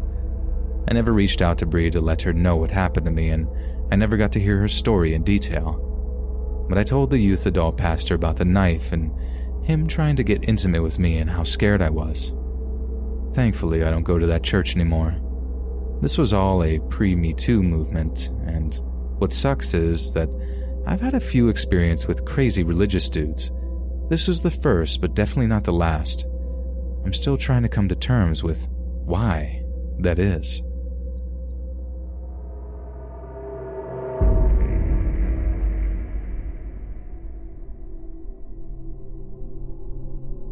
When I was in my early 20s, I worked as a bank teller for a couple of years before moving on to my current industry. I've been having a run of self induced bad dating luck. Self induced meaning I was choosing fellas that were fast, dirty, and fun while expecting to find long lasting love. There was this guy who was a manager of a local country western style nightclub that did their banking business with the bank I worked at that was not my type and totally the opposite of the kind of fellas that I'd been going for. When he started coming inside the bank for the club's deposits, we had some fun back and forth banter that led to flirting over some weeks. Well, he eventually asked me out on a date, and I thought, whatever. He's witty and I really enjoy talking to him, so I said yes. Clearly, my normal type wasn't working out for me. I was gun shy after my failed dating experiences, so I suggested lunch to keep things light and casual. He asked if he could still pick me up, and as a sucker for chivalry, I said yes. So he picked me up from the bank's front parking lot. In hindsight, I realized what a bad career decision it was to date a bank customer, let alone get in the car with him right in front of the building. 30 year old me would kick my 20 something year old butt. The front parking lot was for customers only, the back lot was for employees only. The back lot had three rows, with third being furthest away from the bank. You probably had to walk 50 yards or so from the back door of the bank to the third row where I parked. Things seemed totally fine when I got in the car with him. It was pretty typical in terms of awkwardness, considering it was a first date. He drove me to a pub slash grill downtown, and that's when things got weird. When we sat down, it was like some other dude took over his body. He started telling me about his most recent breakup and ex girlfriend, how she ended up being a psycho. She stalked him, took out a restraining order against him, caused him to lose his job, broke his heart, the works. On and on and on. I really don't think I said more than 10 words the whole time, and some of those were to order my food. He talked about his drama the entire time. So, I'm sitting there across the table from Motormouth, and he suddenly says that we should cut the date short so I can get back to the bank in time. He says it will take us too long to get back if we don't leave now. The ride back, he was dead silent until we pulled back up into the parking lot. He tells me he had an amazing time and that he hopes we can do it again. Now, I'm fully aware people can get super nervous on first dates, and then many people struggle from social anxiety, so I'm not totally out at this point. I gave the dude my number. Then I thanked him for lunch and went back inside feeling overwhelmed and very puzzled. We were not allowed to have our cell phones out at the bank, so I put it where I always did, inside my bag that was inside my locked teller cabinet. I took a break later that afternoon, and when I checked my phone, I had well over 20 missed calls and text after text after text after text from this guy. He started out sweet, and then when I didn't answer his calls or nice texts, deteriorated into downright nuts. Why aren't you answering? Is it over already? Should I come back to the bank so we can talk? Etc. I was freaked, but at work, I just threw my phone back in my bag and tried to shake it off. I was mentally beating myself up for my bad choices for the rest of the day. When the bank closed that evening, I locked up my teller drawer and walked out to my car. There was a single red rose tucked into my windshield wiper. I yanked my phone out of my bag, and the last text I had from him was, I hope you like your surprise. I didn't drive my car to meet this guy for our date. He picked me up in the customer lot. I got to work every day an hour before opening. There's no way he could know what I drove without doing some serious detective work. I snatched the rose off of the car, threw it down, and got out of there fast. I drove around in circles before I went home because I was scared of being followed. I blocked his number. He didn't come back in the lobby again after that day. He started going through the drive up window. A few months later, after we hadn't seen him for a while, one of the other club employees told us that he had been fired for stealing money. I never told anyone at the bank about it, especially my boss. Sure makes me wonder about all those stories he told about his ex on the lunch date. I told my current boyfriend this story a year or two ago, and he thinks the guy had probably been watching me for a while before he asked me out, and that's how he knew which car was mine. Unfortunately, I may never know.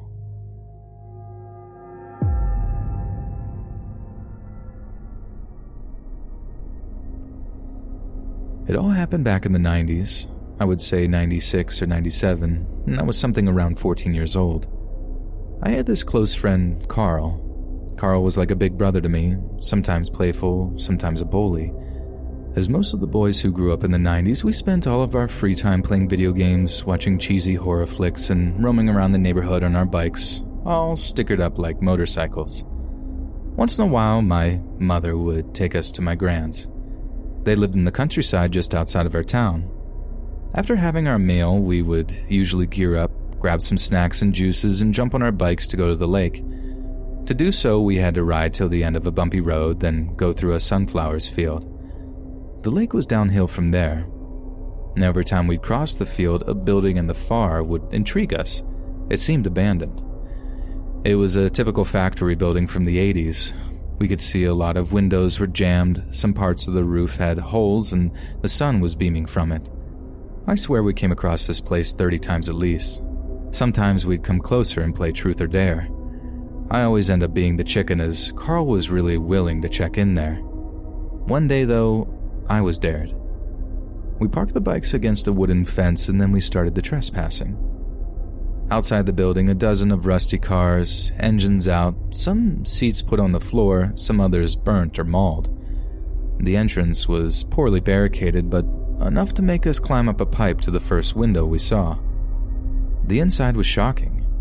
It looked like if people stopped all that they were doing to rush out. Tools were disposed on workshops.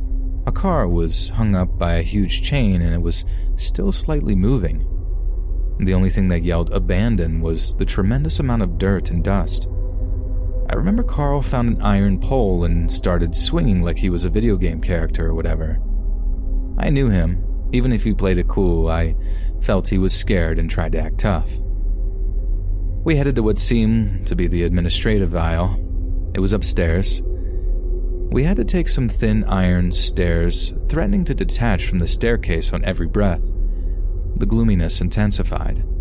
This place was basically a long hallway with offices all along. Again, it could have been functional the week before, because except the dust and the stuffy smell, everything was left untouched.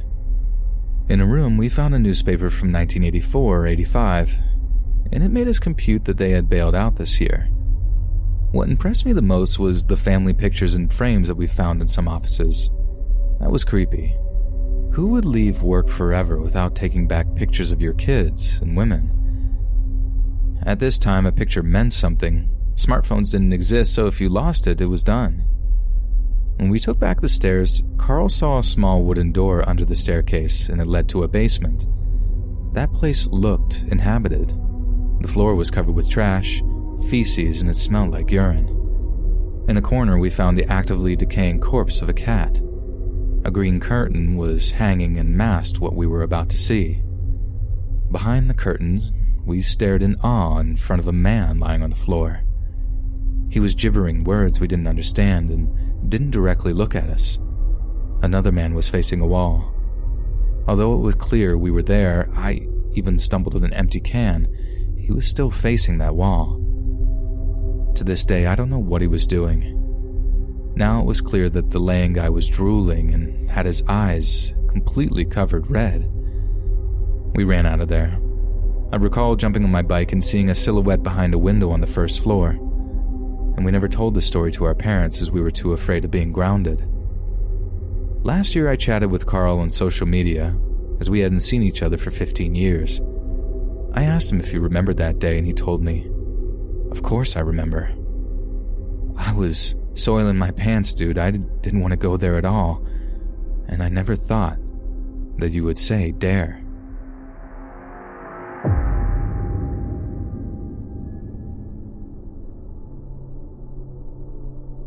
For background, my family moved to the countryside from the city when I was about seven years old, and I'm 21 now. Both my parents had grown up in the suburbs and had lived in the capital of our state for about 10 years before we moved. It definitely took us some time to get used to the train tracks that ran by our house, the wild animals, the weird but kind neighbors, and the odd visitors. Another thing is that you have to get off the main road and turn onto a long gravel drive to get up to our house. We can see the entire length of the driveway from certain points in our yard, which is about three acres. A few years after we moved in, my dad got a promotion at work, and as a result, started to go to conferences and business trips that lasted from a few days to a week, at least a couple of times a year. My mom felt nervous about being home with two young kids. I was 10 and my brother was 6, and so we decided to get a dog. We knew we wanted a big dog, but something that would be gentle with my brother and I. After a few weeks looking at shelters, we took home Rocky. He was nine months when we took him home, and already pushing 70 pounds. We believe he's a German Shepherd mixed with some northern or mountain breed. We aren't sure to this day, but he's a massive red colored dog with a long black muzzle and ears, a fluffy tail that he carries over his back, and a white stripe up his nose. It wasn't long until he was a hundred pounds and an absolute force to be reckoned with. Even though he was very gentle with both my brother and I, loved our cats, and was a big ball of joy around anyone we brought into our house, he tended to be very territorial and aggressive with other dogs and very protective of us, especially of my mom and I. Once, the electric company came to do work on the telephone poles in our property without telling us first, and after 20 minutes, they finally had to call us because Rocky had them trapped in their truck and was just jumping up and barking at their windows. I doubt he would have really attacked them if they'd gotten out of their trucks, but it was more than enough to make them think twice. This protective instinct came in very, very handy one day. It was summertime. My dad was at work, and my mom was home with my brother and I, since she was a teacher and off for the summer with us.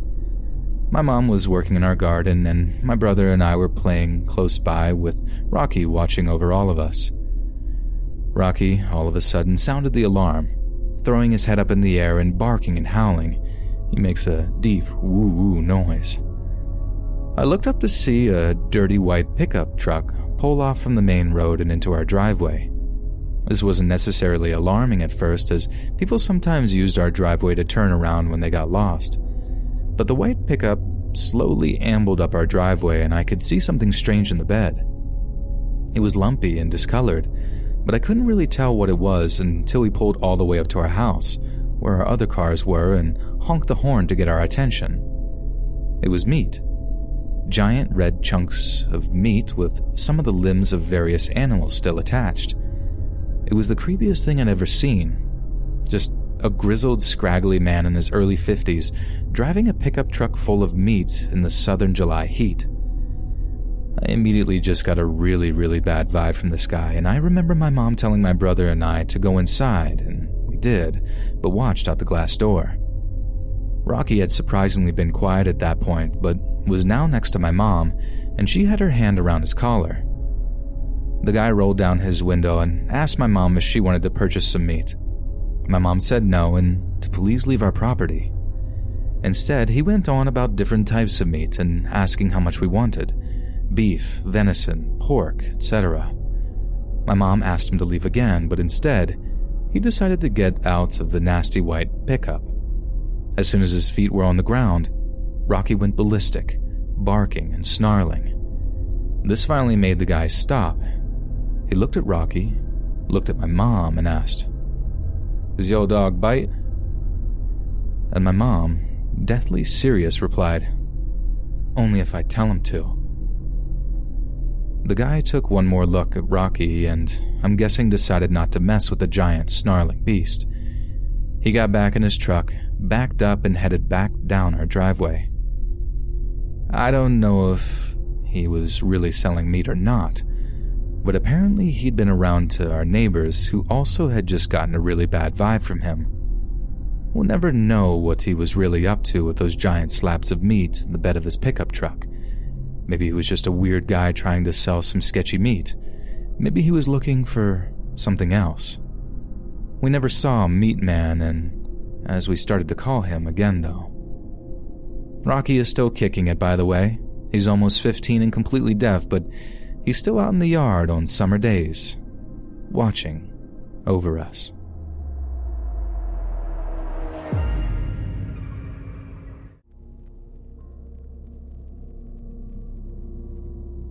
After binge watching so many Let's Read YouTube videos, I finally decided to submit a story of my own.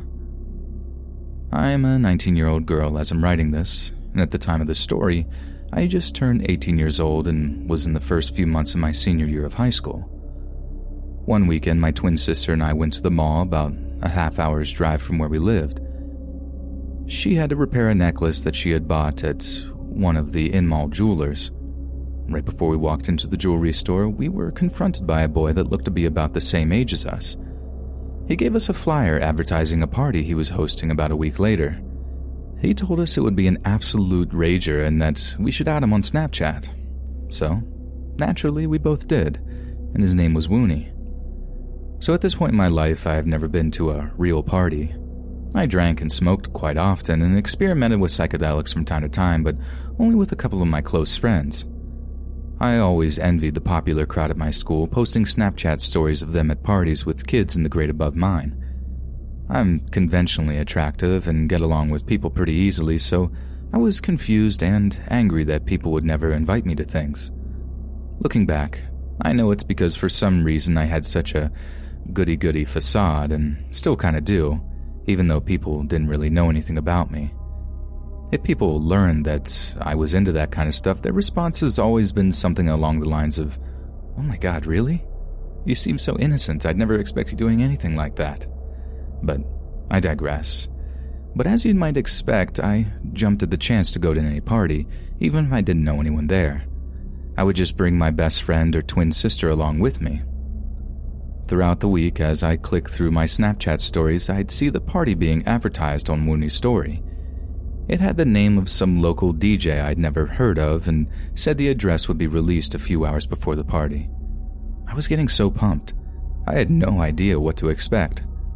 Friday night comes along after eagerly waiting all week. My twin already had plans that night, so I decided on bringing my best friend. I invited her over to my house hours before the party so we could decide what to wear. After the address was released, we started on our way. I didn't pay any attention to where exactly the party was, just how far of a drive it would be. It was about 15 minutes away from my house. As we got closer to our destination, I realized that we weren't exactly in the best part of town. I knew this because it was relatively close to where my grandparents lived, and my mom always said that there was a lot of crime there. I didn't really mind. It didn't faze me too much because I knew if it came down to it, I knew what measures to take to keep myself out of harm's way and when to remove myself from situations before they got out of hand. Plus, my best friend always carried a pocket knife on her. Never would I think we would actually need it, and I kinda always forgot she even carried it with her. We arrive and we're about one or two blocks from the house. I didn't know that there were going to be so many people there, so we had to park a street over from the house. We could hear music blaring from where we parked. This made me even more excited. So, this is what an actual party is like. We walked up to the house and it looked really old and beat up. It wasn't small, but the surrounding neighborhood was pretty bad. And there's, I kid you not, a line at the door like it's some kind of exclusive club. I thought this was completely normal since I was inexperienced in the party scene. Once we get up to the door, there's two guys acting like bouncers and making sure that guys paid the $5 to get in. Girls got in for free and there was a little boy who couldn't have been older than 10 also on the porch patting people down. They informed us that they wanted to make sure nobody brought guns. What? Why would they have to worry about that? And this obviously made me uncomfortable. But I mean, they were checking people, I guess, so it alleviated some of my anxiety. But I really didn't want a 10 year old boy who definitely wasn't trained in security in any way patting me down. So I stepped back with my hands up and emptied my pockets. I said, I don't have anything. I wasn't even carrying a bag, and I was in a tank top and jean shorts. I couldn't hide anything, anyways. They proceeded to let us in, and apparently the party was downstairs, so we headed in that direction. The basement was unfinished, and the walls, ceilings, and floors were all just concrete. I remember the lights were off, and they had strobe lights flashing everywhere. It was so loud I couldn't even hear my friend talking to me when she was standing right next to me. We didn't know anybody there, so we just started mingling and trying to find someone with alcohol. We made our rounds talking to people and managed to get a few shots from people in exchange for a hit or two off of our mini bong that my friend brought in her bag. We danced a little bit with our new friends, and I honestly was having a really fun time. The DJ puts cups on a table in front of his equipment and said that it was real lean. I had just started dabbling in new substances and had been wanting to try the purple drank, and it was my first real party after all, so why not? My friend and I each took a glass and chugged it. It didn't take long to start feeling the effects. Drinking alcohol and smoking earlier definitely added to it. I felt kind of loopy, but I was still having a good time. A few minutes later, my friend said she wanted to get a glass of water. The only bathroom was upstairs, so I went with her to try and find it. When we got up to the main floor, there were two middle aged men just watching TV in the living room. I presumed that they were the homeowners, so I thanked them for having so many people over and told them I was having fun. They were glad. I asked them where the bathroom was because we were just going to get water from the tap. One of the men stood up and got two bottled waters out of the fridge for us. It was really loud and crowded and hot downstairs, so we just decided to stay up there for a while to collect ourselves. They asked if we wanted to sit and watch TV with them. I said sure because I was honestly really tired from standing around down there. We chilled and told them where we went to school and talked about our jobs and hobbies. They were being friendly and pleasant, and I really liked actually being able to meet new people without all of the noise. They offered us shots and said we can have as much as we wanted, and we both casually sipped off of it a few times. They even offered to share their joint with us. I was sitting on the middle couch cushion, and the two men were on either side of me while my friend was on the nearby armchair. After hanging out and fooling around for a while, she said that she left her bag downstairs and went to go get it. When she left, the two men both started inching closer to me. I was pretty messed up at this point, so I didn't really think much of it or care too much. Only when one started rubbing my leg that I started to get weirded out. The other one joined in too, and I just sat there confused for a few seconds. It took me longer than normal to realize what they were trying to do. One started to move his hand closer to my inner thigh. He took my hand and put it on his pants. I got pretty freaked out and jumped up off of the couch and said I'd use the bathroom. My friend came upstairs at this point, and I told her that we should leave. She came to the bathroom with me, and I explained everything to her. We decided we'd thank the guys for having us over and sharing their stuff with us, and then leave as soon as possible. When we said we had to head out because it was getting late, they acted all sad and tried to convince us to stay. I said I had a curfew and was already out later than I was supposed to be, so we had to go. We made our way out to the door, and both of them followed us. One said he really needed a ride home, and we were the only people he knew with a car to take him. This really scared me, and I knew it wasn't true. I said I didn't have enough gas and that I wish I could help him out, but we really had to be going home. He offered gas money, but of course I still said no. It was too late, and I didn't want to be driving all over the place while still being kind of messed up, and I also had to take my friend home. They started getting angry and said, Man, you girls gonna be invited to a party for free and steal our liquor and weed, but not do anything in return for us, huh? Even though they offered all of that stuff to us and we had some stuff of our own that we said we were willing to share. Man, I'm about to destroy y'all. At this point, I was terrified, almost frozen in my tracks. I saw my friend put her hand over the pocket that held her knife. A few of the teenagers from downstairs came out as they must have been leaving too. They asked the two men about something I don't remember, but my friend whispered that we had to go to the car while we had the chance and their backs were sort of turned away from us.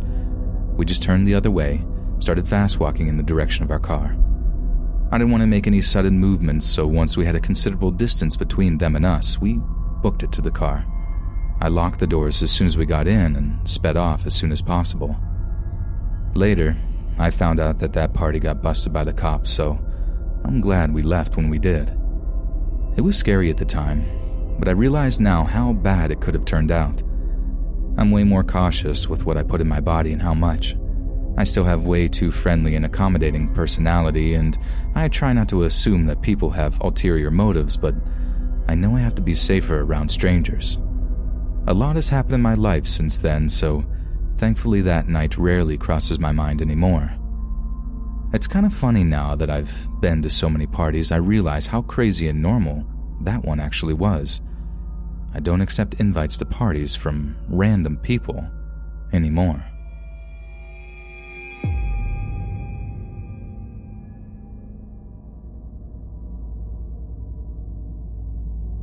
I guess I'll start with some backstory. I am a female working in a predominantly male industry and the only female in my company to have been in a STEM position. I started here in my late 20s and garnered a lot of unwanted attention from male colleagues, considering the average age for the employees here are in their 50s. I attended a well respected university and got my bachelor's degree in a field of science. I have worked hard my entire life, paying my own way through school while working. And I do not like to sound full of myself, but I am intelligent, hardworking, and I take pride in what I do.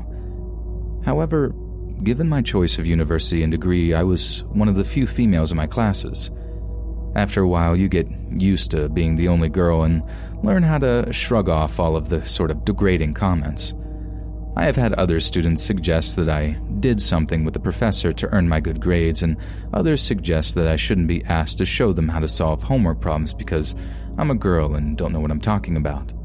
If anything, these comments just push me to prove myself even more. I thought that when I graduated and went into the industry that those comments would become far and few between. I travel with my position and work with customers frequently.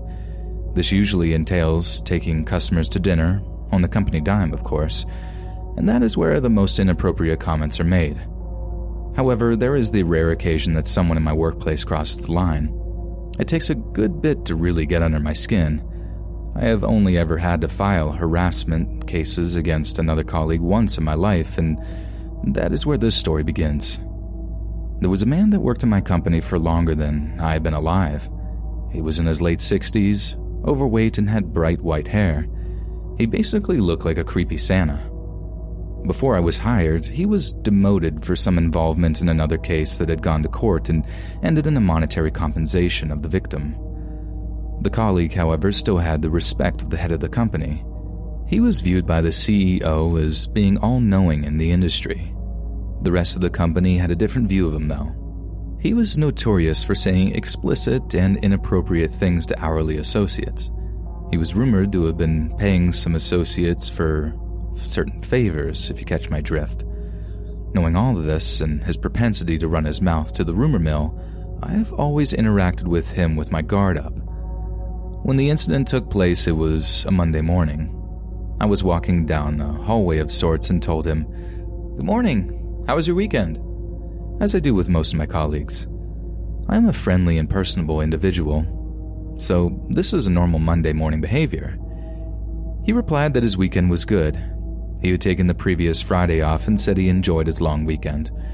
He then went on to tell me that he had a dream about me on Friday night. I was slightly shocked and responded, Oh. He continued to say that he dreamed that I called him to a private bathroom at the facility. Then, when he arrived in his dream, I was completely without clothes. He then proceeded to tell me all of the graphic things that he and I did in his dream. He even went as far as saying that he woke up in a state of being aroused, and I'm just paraphrasing here. I was shocked at what he was saying and just tried to walk away, not saying anything. He kept following, trying to tell me about the dream, and I was so uncomfortable and was not sure how to handle it. A few days after the occurrence, I spoke to a colleague who I trusted to tell what happened, and my colleague urged me that this needs reported and that if I didn't, they would. I was very hesitant to bring it up to the CEO. I am a survivor of childhood abuse. I never told my family until I was manipulated into it in my mid 20s.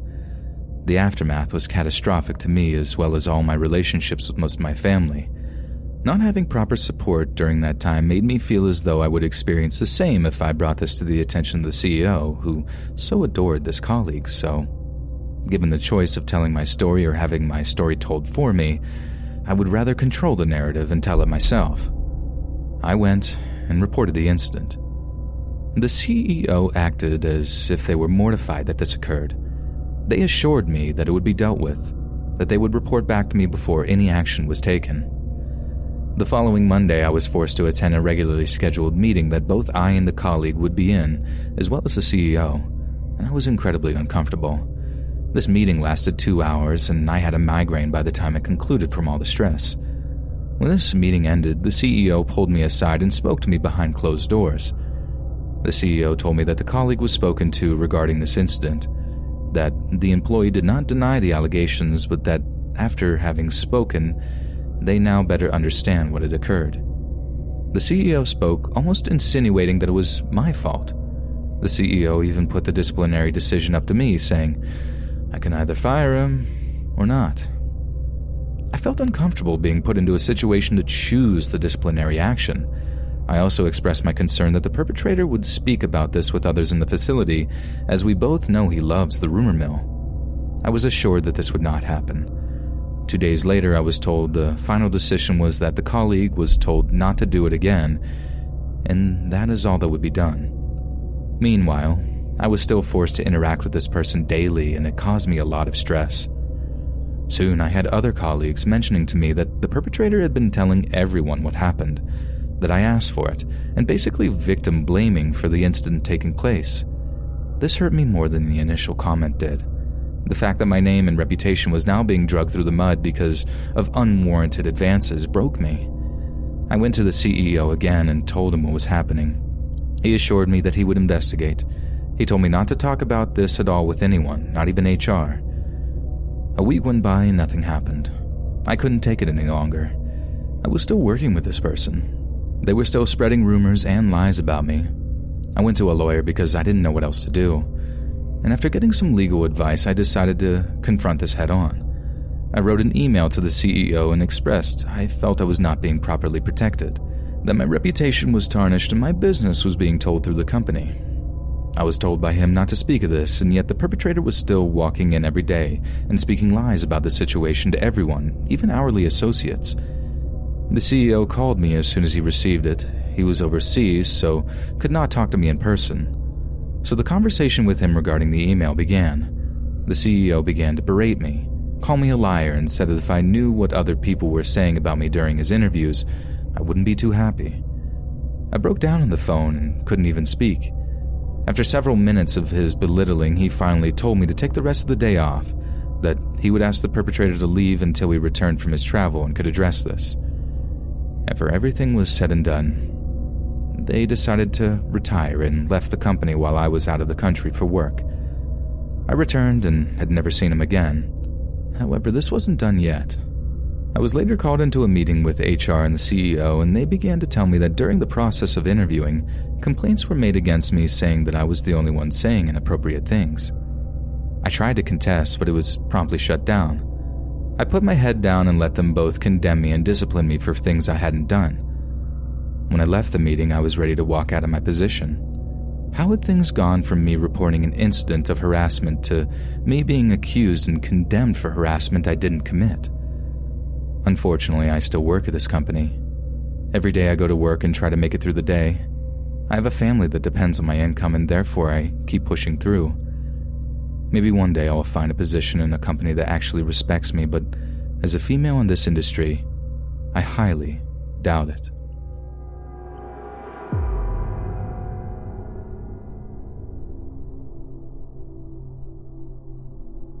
This is something I wanted to talk about but never found the courage to until now. Some irrelevant details will be taken out. I'm an art student and I attended an art college. I applied to school in the summer of 2018 and was accepted almost instantly. I posted a partial screenshot of my acceptance letter to Instagram to connect with other accepted students, and that's the first time I talked to Matt. Matt, at first impression, was a very kind and soft spoken dude, but he was still very outgoing and talkative. He was also high spirited and had a good sense of humor. He told me he was autistic straight away, which I didn't really pay much mind to. I was more focused on how happy he seemed to be that we were talking, as I know it's harder to make friends when you struggle with things like that. I did absolutely nothing but be nice to him, and I guess it contributed to what happened. When the time came, everyone moved into apartments and dorms and prepared for school to start. After classes began, Matt wasted no time in telling me how he was doing and asking me if I was doing okay. I just answered honestly as nothing was inherently wrong. We talked occasionally and made some friends as the semester dragged on. The first red flag popped up when he suddenly asked me, while we were on a class break, about my pan orientation. I'd mentioned it on Instagram posts before, and I had no problem talking about it with people, so I gave him the most basic definition. I'm attracted to anyone, regardless of who they are. He seemed to understand. A while later, he messaged me over Facebook saying that he was sorry for asking such a personal question. I mistakenly told him that it was okay, that again, I didn't mind talking about it. I say it was a mistake because he must have taken it as she's attracted to anyone regardless of anything, so that means she's attracted to me. I enabled him to think this, I believe. The semester passed, and Matt didn't do anything more to cause suspicions. It picked up when I realized after looking through some old messages between old friends that I could count all the times he'd asked me to eat with him at the diner. I'd forgotten about the instances because I just gave him the same answer each time. I don't think I have time for that because I'd rather focus on school. He always said he understood, but the amount of times he asked said otherwise. I thought since he was or is autistic that he just didn't understand those social cues. He needed a firm no to fully understand. Pretty soon, though, as the second semester trudged by, some more red flags popped up. I was told by some classmates that Matt was acting pretty weird with a lot of girls around campus, as in he kept asking them out on a date but vaguely, like he did with me. The kicker was if he was told that the girl he was talking to was non binary or that the girl was trans, he would get disgusted, contrary to his comments about his support of LGBT and doesn't care if people are trans. Matt was slowly gaining a reputation of just being off. Nobody was saying this because he was autistic, surprisingly. They were saying this because he started showing his true colors. He didn't take criticism well and would make a day of it. Mind you, this is an art school. He had no filter when he was pitching stories and would always make some discriminatory jab at physically and mentally disabled people or LGBT plus people. He was still asking if he could hang out at this point, and I was getting tired and creeped out. I didn't want to be any more blunt than I already was being because I was telling him no. I don't think I could have answered him any simpler. Anyway, the semester continued, and one night during another class break, Matt sat me down and told me that he wanted to ask me a more personal question. I assumed it was just about what we had talked about before, but it was worse. He asked me with the wrong amount of cheer in his voice, What does it feel like? I was confused. What do you mean? I asked. What does doing it feel like? I hadn't done or said anything to warrant this, so I was shocked that he even asked. Before the break, the class was listening to the teacher talk about our assignment. It didn't have anything to do with anything inappropriate or anything close to that. We didn't even talk to each other the whole time. I was so confused, but I didn't want to make him angry or sad either. I just answered his question. Nowadays, I would have screamed at him, What's wrong with you? and not cared if I made him angry or sad, but at that time, I was just too nice and too dumb. I told him that everyone experiences it differently, and in my experience, it wasn't that great. He got visibly excited. No, not that kind of excited, which made me cringe so hard I felt my throat and uterus dry up. At that point, the realization of the severity hit me, and I spent the rest of the week beating myself up for not being disgusted right away. I still feel like this now as I'm writing. Matt dropped the subject soon after again, apologized over Facebook for asking a personal question. I told him that was fine, despite wanting to tell him that he was disgusting for even thinking about asking me something like that. Once again, too nice, too dumb. The final straw came when I realized that he was looking at my Instagram story at least a minute after I posted them. The quickest that he viewed them was 10 seconds. It felt like he was becoming obsessed with me. I messaged Matt finally after the second semester finished. I asked him to basically back off because he was acting weird, but for some reason, he kept making excuses and didn't want to admit that he was being invasive. Long story short, he basically told me that he was worried about me and whined about how he thought that I was going to harm myself. I had been reflecting on my mental health, and he took this as though I was going to end my own life. He also told me that he talked about me to his counselor, and instead of telling him to leave me alone, she encouraged him to continue pursuing me and enabling him to be a creep.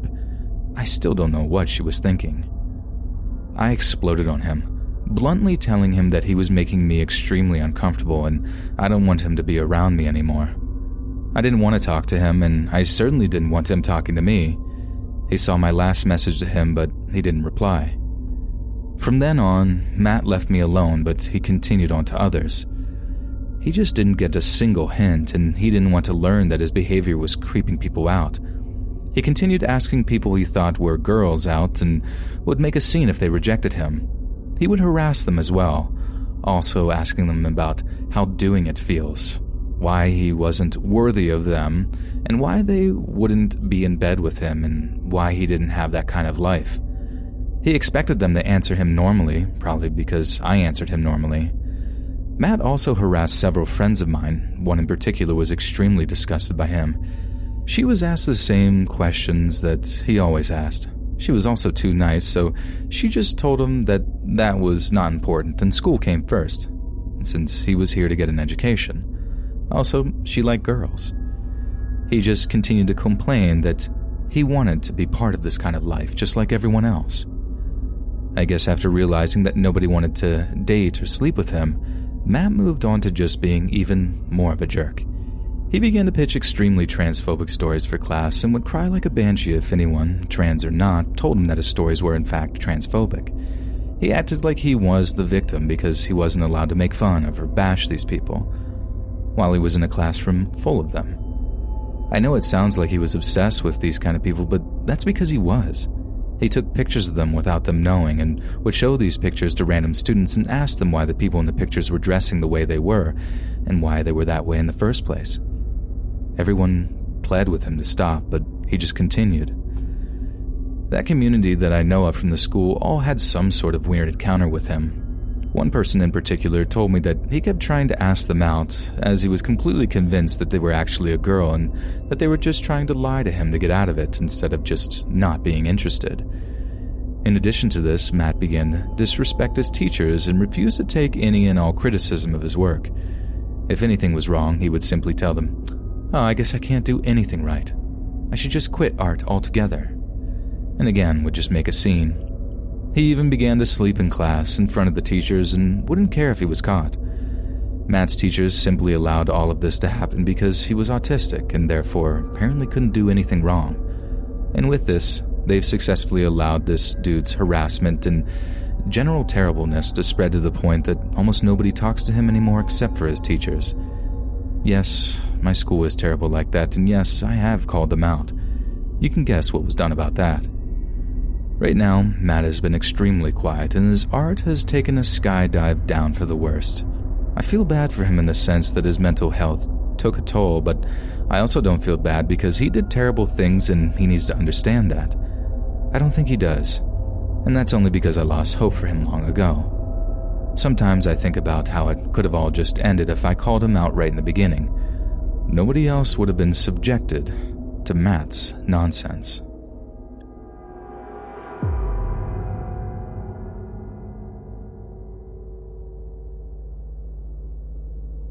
Before I tell you this, there's a few things you should know. My ex wife is bipolar manic depressive type 1 and an alcoholic. I'm a bi female, 5'5 and 115 pound. She's a lesbian, 5'6 and 165 pounds. She was abusive. We lived on the second floor of a split house, and the stairs went straight down all the way. Once, she strangled me with a bath towel after one beating. She left me naked, crying and gasping for breath between pleas not to die with strained voice on the bathroom floor. Why stay through all of that, you might ask? She was a honed predator, a master manipulator. I stayed because she had me totally isolated.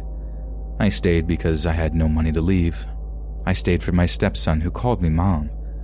I stayed because I loved her. And I stayed because I was scared to leave. I woke up in the middle of the night to someone thrashing around my living room. I turned to wake my then wife, but the bed was empty.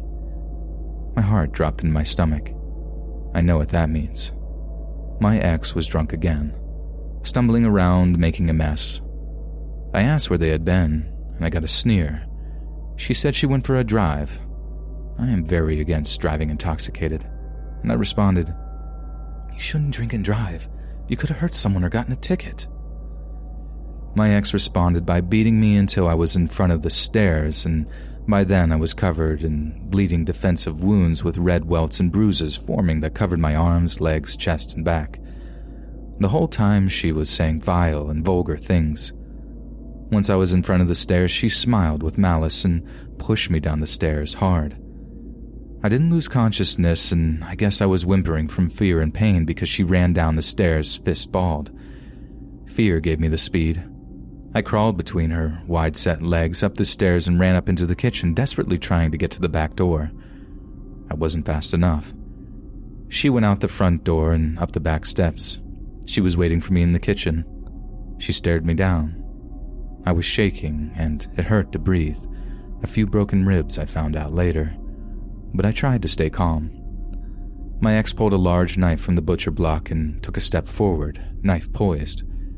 She looked at me with the nastiest look that wakes me up in cold sweats still and said in a monotone, slightly slurred, and very aggressive voice, I'm having homicidal ideations. You should call somebody. She stabbed the fridge, then the counter. Luckily, it got stuck for a moment and I sprinted to the bedroom. Normally, I can budge the dresser, but adrenaline fueled me and I barricaded the door. I heard her walking and laughing and stabbing the walls. The cops came but couldn't find my door as it was unmarked. I had to move the dresser very hard and brave the dark hall with nothing to defend myself. I sprinted down the stairs and flagged an officer down. My ex was found on the roof, knife in hand. She wrote a note and it read, I'm still going to kill her. She can't take my death. It's better that she suffers more this way. There is more, but it's pretty, pretty graphic, so I'll leave it out. The cops got her down safely. I asked for leniency due to mental illness. They were charged with threatening me with the intent to commit terror, basic assault, and simple abuse, but I guess that's better than attempted murder and attempting to take her own life.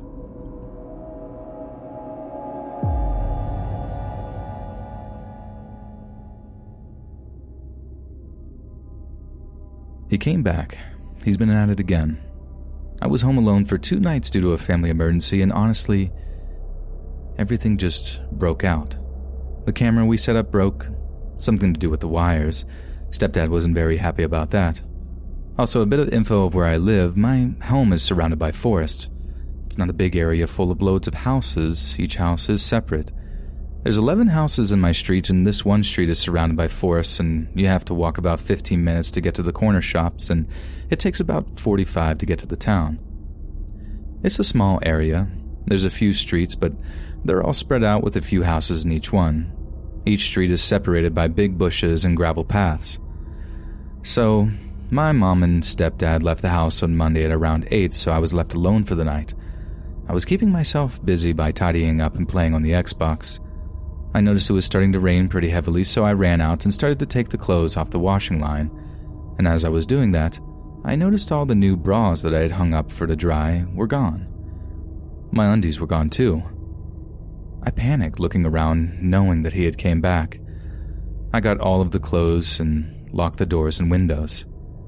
As I did this, the letterbox made a squeaky noise. I stopped dead in my tracks, knowing it had to have been him. I went over to the letterbox and found a note. The note was written in scrawly handwriting and it said, Hey G Cup, having fun? I sure am. I miss seeing you running. I miss watching your chest bouncing. Your bottom looked so amazing in those pink shorts last night. Can't wait to make you mine, gorgeous. I'm not going to lie. I sat and cried reading the note. I had worn velvet pink shorts the previous night and had gone outside into my garden to put the bins out, so he must have been watching me. I put the note down on the counter and ran around the house, locking the windows and closing blinds and curtains. I called my stepdad and explained what had happened and what was going on, and as I was talking to him, I heard a big crash outside. It sounded like a bin had been tipped over. I peeked through the curtains in the living room, and sure enough, one of our bins had been moved and placed right outside the window. I ended up calling the police and explained what had happened, and they said to call back if he tried to enter the house. They said unfortunately they couldn't do much due to him not really doing anything wrong. They were also really short staffed at the time. My uncle was a cop in my local area, and after I rang the cops, I rang him and he said the same thing. After about an hour and a half of no activity, I began to relax. I decided to order some pizza, and as I waited, I decided to quickly run to the corner shop and get a smoothie of few cooking things, and some nibbles. As I went out, I obviously made sure I locked the door and I brought my hunting knife that I had gotten off my cousin with me just in case. I got to the shops without an issue and got home fine. It's about a 30 to 35 minute walk there and back. I got inside the locked door and got changed and put a plain pair of shorts and a vest top on. My pizza came and I brought my pillows and blankets down and got cozy in front of the fire and watched a few films. Anywho, as I was sitting and watching them yet again, I heard the letterbox open. I paused the film and went and looked at the box only to find another note in the same handwriting and it said, Hey baby girl, love the outfit you wore today. Dang, G Cup. I can tell you don't need bras, you really suit dark red. Hope you saved me some pizza. Bet you ordered a veggie. It's your favorite, right? With garlic sauce? Better save me some. I read the note and felt ill. I called the police again and they said they send a patrol car down, which they did, and after an hour the car left. I ended up falling asleep downstairs that night at around 11 and woke up at 9 the next day. The whole day went by incident free. My mom and stepdad called to check on me, and my uncle dropped by and gave me 60 euros to spend since my birthday is coming up, and that was about it. The real horror began later that night. I decided to sleep in my parents' room since there was a big fancy TV and I knew I had to have RuPaul's Drag Race Marathon on. I got some food and drinks ready, and yes, I ordered another pizza. I locked the house up, turned all the lights off, and went into my parents' room and locked the door and started my sad marathon. About two hours into watching it, I heard some weird noises downstairs in the kitchen area. I didn't pause the show, but I did silently walk to the bedroom and listen to see if I could hear anything else, and about two minutes later, I heard the creak, and it was the sound of the stairs.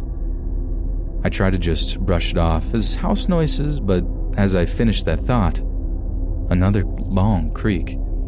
I started to wonder if it was something on the stairs.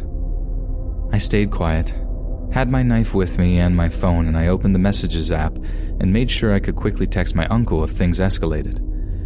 It's funny, but at the time I actually wasn't thinking of the stalker. I was actually thinking a burglar had broken in. The area I live in had experienced a few break ins with the lockdown going on, and the dudes doing it hadn't been caught. I stayed quiet again.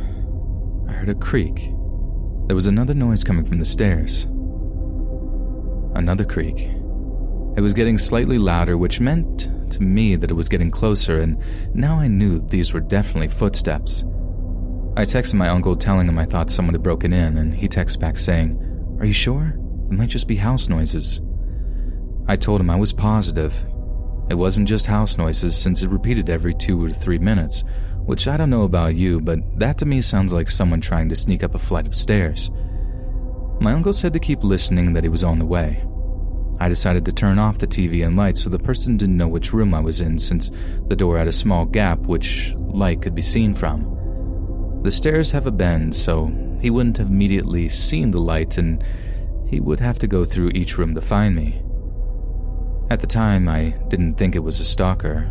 I thought it was a burglar. Stalker hadn't even crossed my mind. I was worried someone was going to steal all my stepdad's stuff. He's a tech lover, and we have some expensive gym equipment, we have a tap out punch bag, which someone had tried to steal a year ago from my garden. My brothers caught them, so we ended up letting him keep it in his room.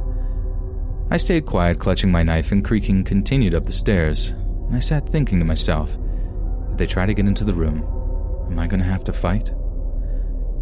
I had knife training. Uncle and Real Dad had taught me, and I knew how to fight, but in that situation, I just froze up.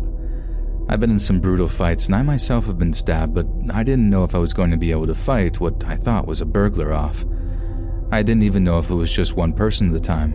I thought that there could have been more than one person here. As I waited for my uncle to come, I could hear the steps getting closer until they were at the top of the stairs. I was at the door waiting for the person to come and try to open it, but they didn't.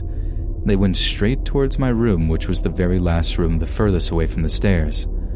I know this because I could hear them walking towards it. The landing had creaky floorboards near my room, which is next to the bathroom. I was confused. I thought that any burglar would start with the first bedroom that they could see and work their way to the very last one. This guy didn't. He went straight to my room. I heard the person going through my things, my wardrobe and drawers. I heard what sounded like a bin bag rustling you know, that particular rustling noise the black bags make when you put stuff in them. That's what I could hear, just kind of muffled.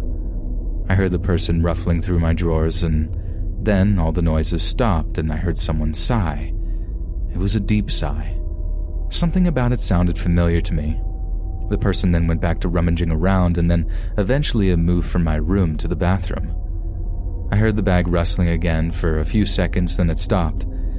It went quiet for a bit, then I heard something heavy breathing and low moaning. The dude was mumbling stuff, and I could make a few words out. One word he said a few times was the F word. I started to panic a bit, wondering what was going on, and then I realized why the sigh sounded familiar. It was him. It was the stalker. And he was back in my house. I just knew it was him, and then I started to connect the dots. He went to my room first because that was his true intentions in the first place. The rummaging around was him taking my clothes, my bras, panties, anything else he likes. That was why he had the bag. And then I stopped in shock and realized what he was doing, what the heavy breathing and moaning was. I felt sick. I felt so sick.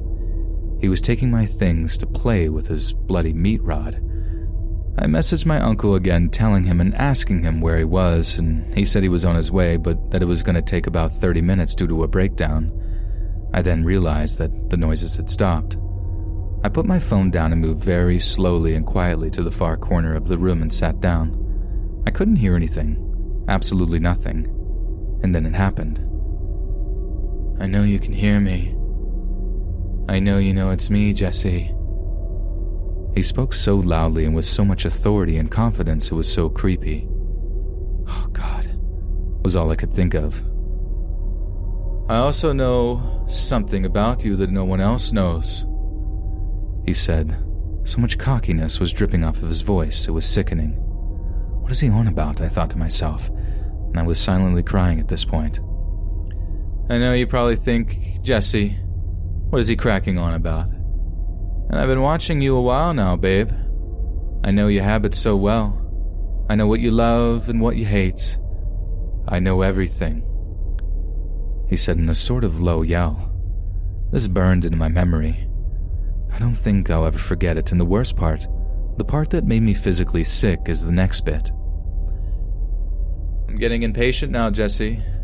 I'm sick of chasing you about and you playing hard to get. He shouted, but not super loud. He was getting closer to my parents' bedroom now. I bet you're wondering why I came now, why I picked this particular time to come. Well, I'll tell you, to put it simply. I know your period's ended, and I know this is around the best time for you to get pregnant. Had I been able to see him, I bet my life he would have been smirking. The way he said it made me ill. He sounded so arrogant, it was mad. I was stunned, completely stunned. I began to throw up. Not due to shock, but due to the fact that he was right. I know it sounds ridiculous, trust me, I do, but he was actually right. I have an app that tracks my periods and it also tells you when you're ovulating, and at that time I was, and it really was the best time. I felt disgusted and so violated just by his words, and I wanted to know how. How did he know this? So I did something stupid. I shouted to him and asked him how he knew this, and this is what he, exactly what he said to me. Jess, I'm not thick. I tell you I know you and I know your habits. I know when you start. I know everything, Jesse. When you're on the rag, you always go out to the town and buy tampons, and you always end up buying face masks and fruit and veggies you always gone to ask to do it. I told you I'd be watching you. You didn't believe me, did you? You always empty your bin out after a few periods ended as well. Since you put them in the red bin in your room. You empty it once they've ended. I watched you do this, I kept track of you doing this, and I marked it on my phone. See? I do pay attention. I do care and love you. I'm not like the horrible pricks you've been with in the past. I pay attention. He was getting angry and he was banging on the door. I was crying out loud. Now I felt sick. I was terrified and shocked someone was sick enough in the head to do this, to go this far. I messaged my uncle telling him what the stalker said and what was happening, and he said he was about 15 minutes away and to stay in the room. Stalker guy started to bang louder on the door, demanding I open it, saying stuff like, we're gonna make beautiful babies. little babies. I was terrified. I had no clue what was to happen. I just sat and cried, asking him why me. What had I done? You ain't done anything. I just want you. He said this in such a calm and cold manner it gave me goosebumps. This was the only response I got. After that, all he said was gross things about my body. The door started to chip at the bottom as he was kicking, and at this point I was screaming and crying and begging him to go, to just leave me alone. I shouted and told him I was just 18, I didn't want kids. I said I was young and that I didn't want to go through this or have kids, that it didn't work, it only made him more excited. My uncle texted me saying he was on his way still, but he was stuck and said that another officer was coming down, but that he'd be about 20 minutes. I was so angry and scared I was in the middle of texting him back, asking why he was stuck and what he meant when I stopped and noticed something. Stalker had stopped pounding on the door. It had gone silent. I gathered up the courage to walk towards the door and I put my ear against it, and nothing. It was silent. I waited for another minute and still no noise. I decided to unlock the bedroom door and slowly open it to see if he had gone. I opened it very slowly and I couldn't see him or hear anything, so I stepped out of the room and slowly made my way to my room. He wasn't in there, but my room was a mess. He had gone through my wardrobe and drawers, like I said, and had taken all my bras and undies out of my drawers. I felt sick but pushed on. I walked out of my room and looked into the bathroom.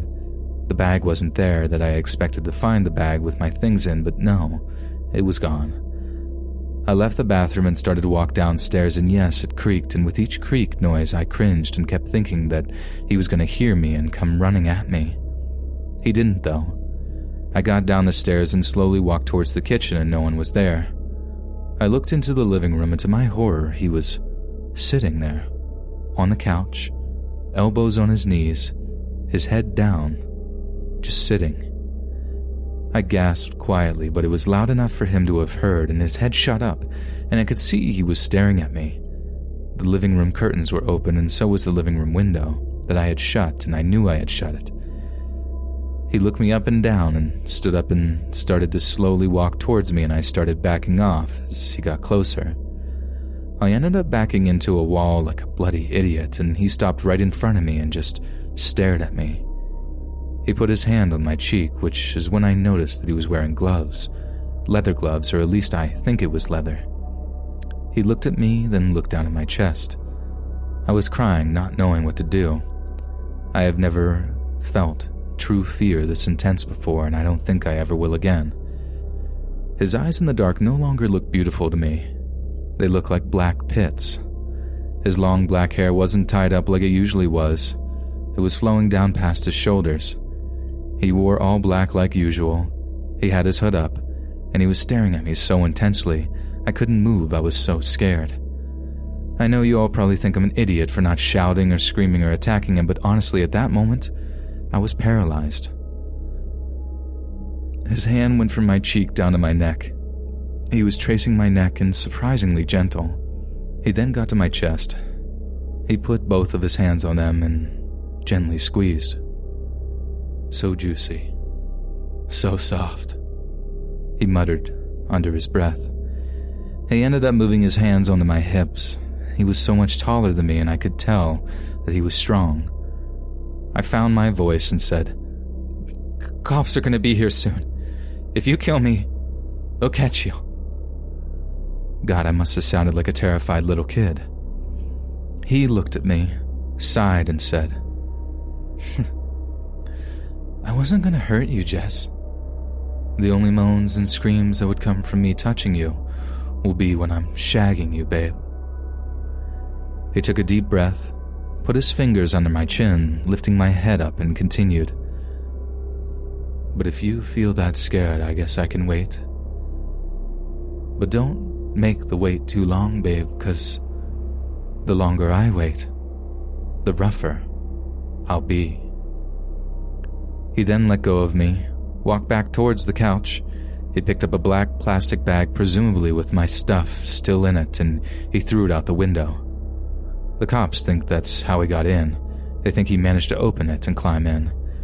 And he climbed out. He took a few steps and turned back and said, I love you, and I will be back. And with that, he took off running with the bag. He ran, and I couldn't see him anymore. I stayed standing there looking out the window for what felt like forever, but it could have only been a few minutes.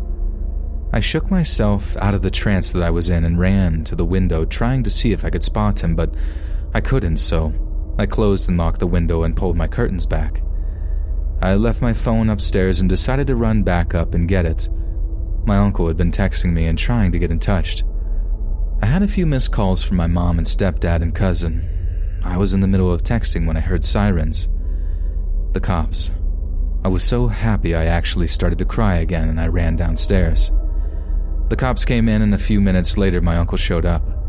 I told them everything, and they took a statement down and started to look around the house, but there wasn't much physical evidence or anything that could help. The only thing they took of interest was the window in my room. My mom and stepdad came home, and we went to my nana's for the night while the house was cleaned and searched. I'm back home now, and the police are still investigating. The police patrol the area I live in a lot more now due to the risks of him coming back and the fact that he could potentially try and have his way with me. I'm talking to an online therapist due to what happened. I don't sleep much anymore and I don't eat. I get flashbacks and panic attacks a lot now.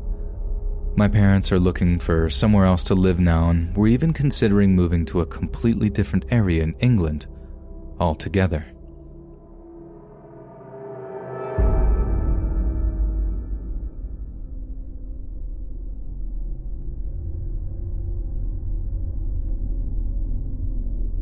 In 2010, I set off from Treasure Island near San Francisco at around 4 p.m. Great wind, swell, and good ebb. There were several sailors out, including a good friend, and there was a pretty thick fog between Treasure Island and Angel Island. I sailed upwind a bit and ventured too far into the fog towards Angel Island. After about 30 minutes of sailing, my mast and board came apart as I was landing a jump. I was left with my rig in my hands while the board popped downwind due to the momentum. After a second shock, I let go of the rig and swam towards the board as hard as I could, but couldn't reach it as it was being pushed away by the swell and the ebb against me. I chased the board for a few more minutes until it faded away. At that point, I was lost in the middle of the bay in thick fog and too far from the other windsurfers to be seen or heard. I didn't have a radio, strobe, or anything useful for rescue. I started swimming towards where I thought Treasure Island was, as I only had the sun as a beacon. As I swam, several boats, sails, and motors came close to me less than a hundred feet. I yelled and waved like crazy, but I was just a point in the swell and no one saw me. After maybe 30 minutes of swimming, the fog got lighter behind me, revealing Angel Island. I then realized I was much closer to Angel than to Treasure Island, probably because I had sailed further than I thought and because of the ebb. I then turned around and swam towards Angel for a long time. At some point, I got really bad cramp in my calf, and I thought I was done for then. It took me a few minutes to stretch while in the water and relax the muscle enough before I could swim again. Angel was getting closer, but at a slow pace, and ebb was pushing me sideways. And of course, there is always the thought of great white sharks that infest these waters. As boats kept passing by, I waved at them just in case, but each time my hope was drained away like the little energy that was in my body. I was now less than a mile south of Angel Island, but wasn't sure if I would make it because of the current. Then, against all odds, someone on the Sausalito ferry saw me as the boat passed by. The ferry turned around, picked me up, and took me to Sausalito. After a check from the paramedics, a friendly couple gave me a ride back to my car. As a whole, I swam for about two and a half hours, although it felt much less. At the point I was rescued, I was starting to feel cold. I'm not sure how much longer I would have been able to keep swimming, maybe an hour. Thank you. Thank you so much for saving my life.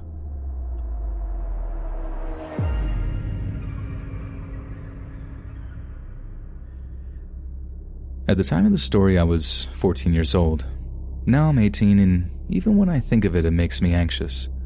The story takes place in Bulgaria, for anyone who wants to know. It was a very hot summer night. I just got home completely exhausted and just wanted to lay on my bed and wake up two days later, but my grandma said that I needed to take a shower first. For some reason, that particular night, I felt really strange. All day, I felt really weird and couldn't enjoy the day, and I was still feeling the same way. I washed myself and went straight to bed. I woke up and saw the clock saying 2:34 a.m. I didn't know what I woke up to. It was either that I was really thirsty or my brother snoring. I got up to get water, but then just then my phone rang. It was my best friend, who I'll call S just for privacy reasons, and I picked up. He wanted to play games because everyone was asleep. I was ready for it, but I still had that feeling. Just as I was saying to S that I was going to get water and come back straight away, I heard an insane scream. I didn't know where it came from. At first, I thought it was from the game S was playing, but he apparently had his PC not even on. I looked outside of my house, but no one was there. I asked S if he actually heard it too, and he said yes. And just as I was about to ask him to look out of his window, I heard a window breaking and a horrific scream from S, and then everything went from zero to a 100 really fast. There were screams coming from S, and doors slamming shut, and loud thumps, but suddenly, everything stopped as fast as it started. There was complete silence from the other end. S just hung up. I quickly called the police, and getting ready to go outside, I woke everybody in the house by screaming at the dispatcher to send officers as fast as possible. After several hours of waiting in the hospital, I finally got to see S, and he looked horrible. His house was apparently destroyed. The police caught a completely insane person with a gun pointed towards S, and as far as I know, if I didn't call the cops, S and his parents wouldn't be in this world anymore.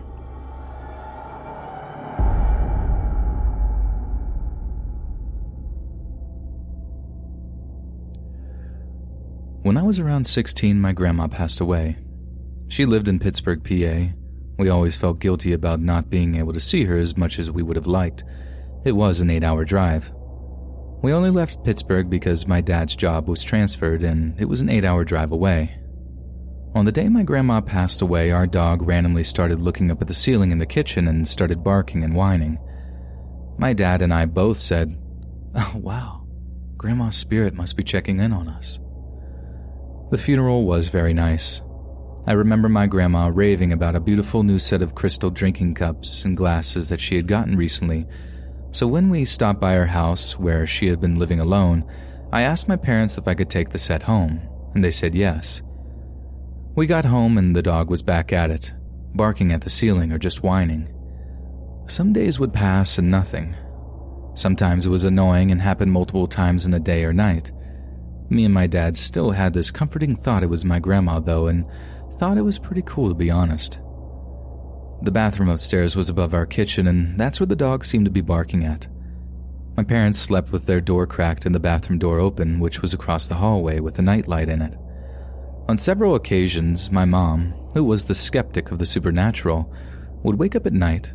She wakes up about three times a night and is a poor sleeper, while my dad would have required an air horn to wake up and sees lights flickering in the bathroom. She thought the nightlight was dying and we got a new one. This is when the entire bathroom light started flickering on and off when she would wake up. Again, she figured out a rational explanation, some sort of electrical problems.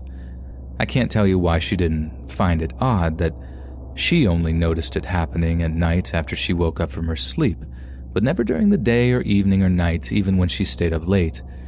She didn't seem to care or think about it. Electrician comes and says nothing is wrong with the wiring. The house was only a couple of years old. That's what got my mom to start paying attention. So she's sleeping and wakes up, and the same thing happens. Lights are flickering in the bathroom. But she stayed awake this time and watched and waited. Then, instead of flickering on and off, the entire bathroom light just stayed on. She waited a little while and then got out of bed, and the bathroom light switch was flipped on. She flipped it off and returned to bed and fell asleep. The next day, she made it clear to the family to remember to turn the bathroom light off when we were done in there. Maybe she was still thinking the electrician missed something. So, fast forward a few days and it's still happening, but the part that had my former skeptical mother now completely spooked was that the light switch would be down in the off position when she went to bed and turn back on in the upright position when they'd come on in the night. I got blamed a couple of times for that. She thought I was flipping the switches on purpose to freak her out, but I wasn't. A few days later, she could hear the light switch being flipped up and down loudly and obnoxiously, then stopping in the on position. She didn't go turn it off this time. She said it gave her a bad vibe, like something wanted her to go in there, almost like a setup or trap. So we just closed the door at night and turned the light off that would inevitably be back off in the mornings. One night I wake up crazy thirsty and go downstairs and get some water in my grandma's crystal drinking glass. The glasses had no stem or anything, just a standard cylindrical glass with a flat top. I fill it with room temperature tap water. Call me gross, but my teeth are sensitive and I don't mind drinking tap, which is relevant because what happened next could have been blamed on a swift temperature change, perhaps in the glass. As I'm walking with my cup of water, room temperature and no ice, I pass underneath the bathroom, and the moment I do so, the bottom of the glass falls out and water's everywhere. When I say the bottom fell out, I mean that the bottom of the cup simply separated from the cup, perfectly separated. There was no glass shards, just a hollow tube of crystal I was now holding what now looked like a crystal coaster on the floor, and of course, water everywhere. I cleaned it up and went to bed with another cup of water in one of our stupid plastic drinking cups, and yes, the upstairs bathroom door was closed, and I could see the light framing the doorway. Those glasses meant a lot to me because they were hers, they belonged to her, so why would she do this? And I almost cried. She told me that she wanted me to have them when she passed away, so I know she wouldn't have been mad that I took them home. The barking and whining, the light flickering, a light that had been turned off then double checked just turning back on, the loudest persistent sound of the switch going up and down, the fact that these glasses were causing anxiety to my mom and making her already poor sleep even worse, and ruining my crystal glass. There were no more events after the incident with the cup, I moved out a few years later, but stayed there for 10 plus more before moving out without any other events. Why did this stop with just the broken glass? Who or what decided to take temporary residence in our bathroom when my grandma died? Because that wasn't my grandma.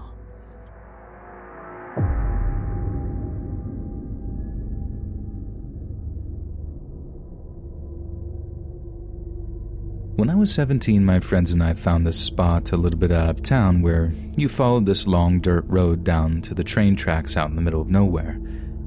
We drive down there to hang out, smoke, and watch the occasional country train go past. One night I was out there with a buddy and we were sitting on the bonnet chatting. We noticed a set of headlights coming down the dirt road. Naturally, we were a little freaked out because it was a pretty remote spot and it's the middle of nowhere. We figured it's some kind of like minded people, but that once they see us, that they would most likely turn around and go somewhere else. And they get to about a hundred yards away and they stop. We're able to make out that it's a big truck and think it might be a council ranger. They stop there for a few seconds before they turn on a bright spotlight on the roof and begin to slowly drive towards us. This scared me because the only people I know with spotlights on their trucks are hunters. My friend obviously felt the same because he told me to get in the car. There's only one road out from this spot, so we were pretty uneasy about driving past this person to get out, but we felt like we needed to leave. As we approached the car, we tried to see through the windows, but they were so heavily tinted that it was impossible. We looked for the council logo, but it was unmarked. We'd driven maybe 200 yards past them, and I look in my mirrors to see that they're turning around and start following us. I sped up to gain a comfortable distance from them, and when we hit the outskirts of town, I drove down a random residential street and parked between two cars. I turned off my car and headlights and we sat and waited. We saw the truck drive past the top end of the street where we had entered, but I felt like I should wait a little while longer before leaving. Eventually, we see them drive past the bottom end, The streets are a grid design, and then the top end again. This happened a couple of more times, and we realized that they were looking for us. My blood ran cold when I saw them enter the street that we were on from the bottom end. We both climbed into the back of the car and crouched down into the footwell. I grabbed a bag and a couple of jumpers from the seat and pulled them over us to conceal us. I could see the headlights of the truck moving slowly past the car, and all I could hear was my blood pumping in my ears. Thankfully, they kept driving and turned off the street. We jumped into the front seats and drove in the opposite direction, and we were on high alert, gunning for the highway and hoping we wouldn't run into them. I have no idea who they were or why they were following us, but I'm so glad that we left the train tracks when we did, and we never went back.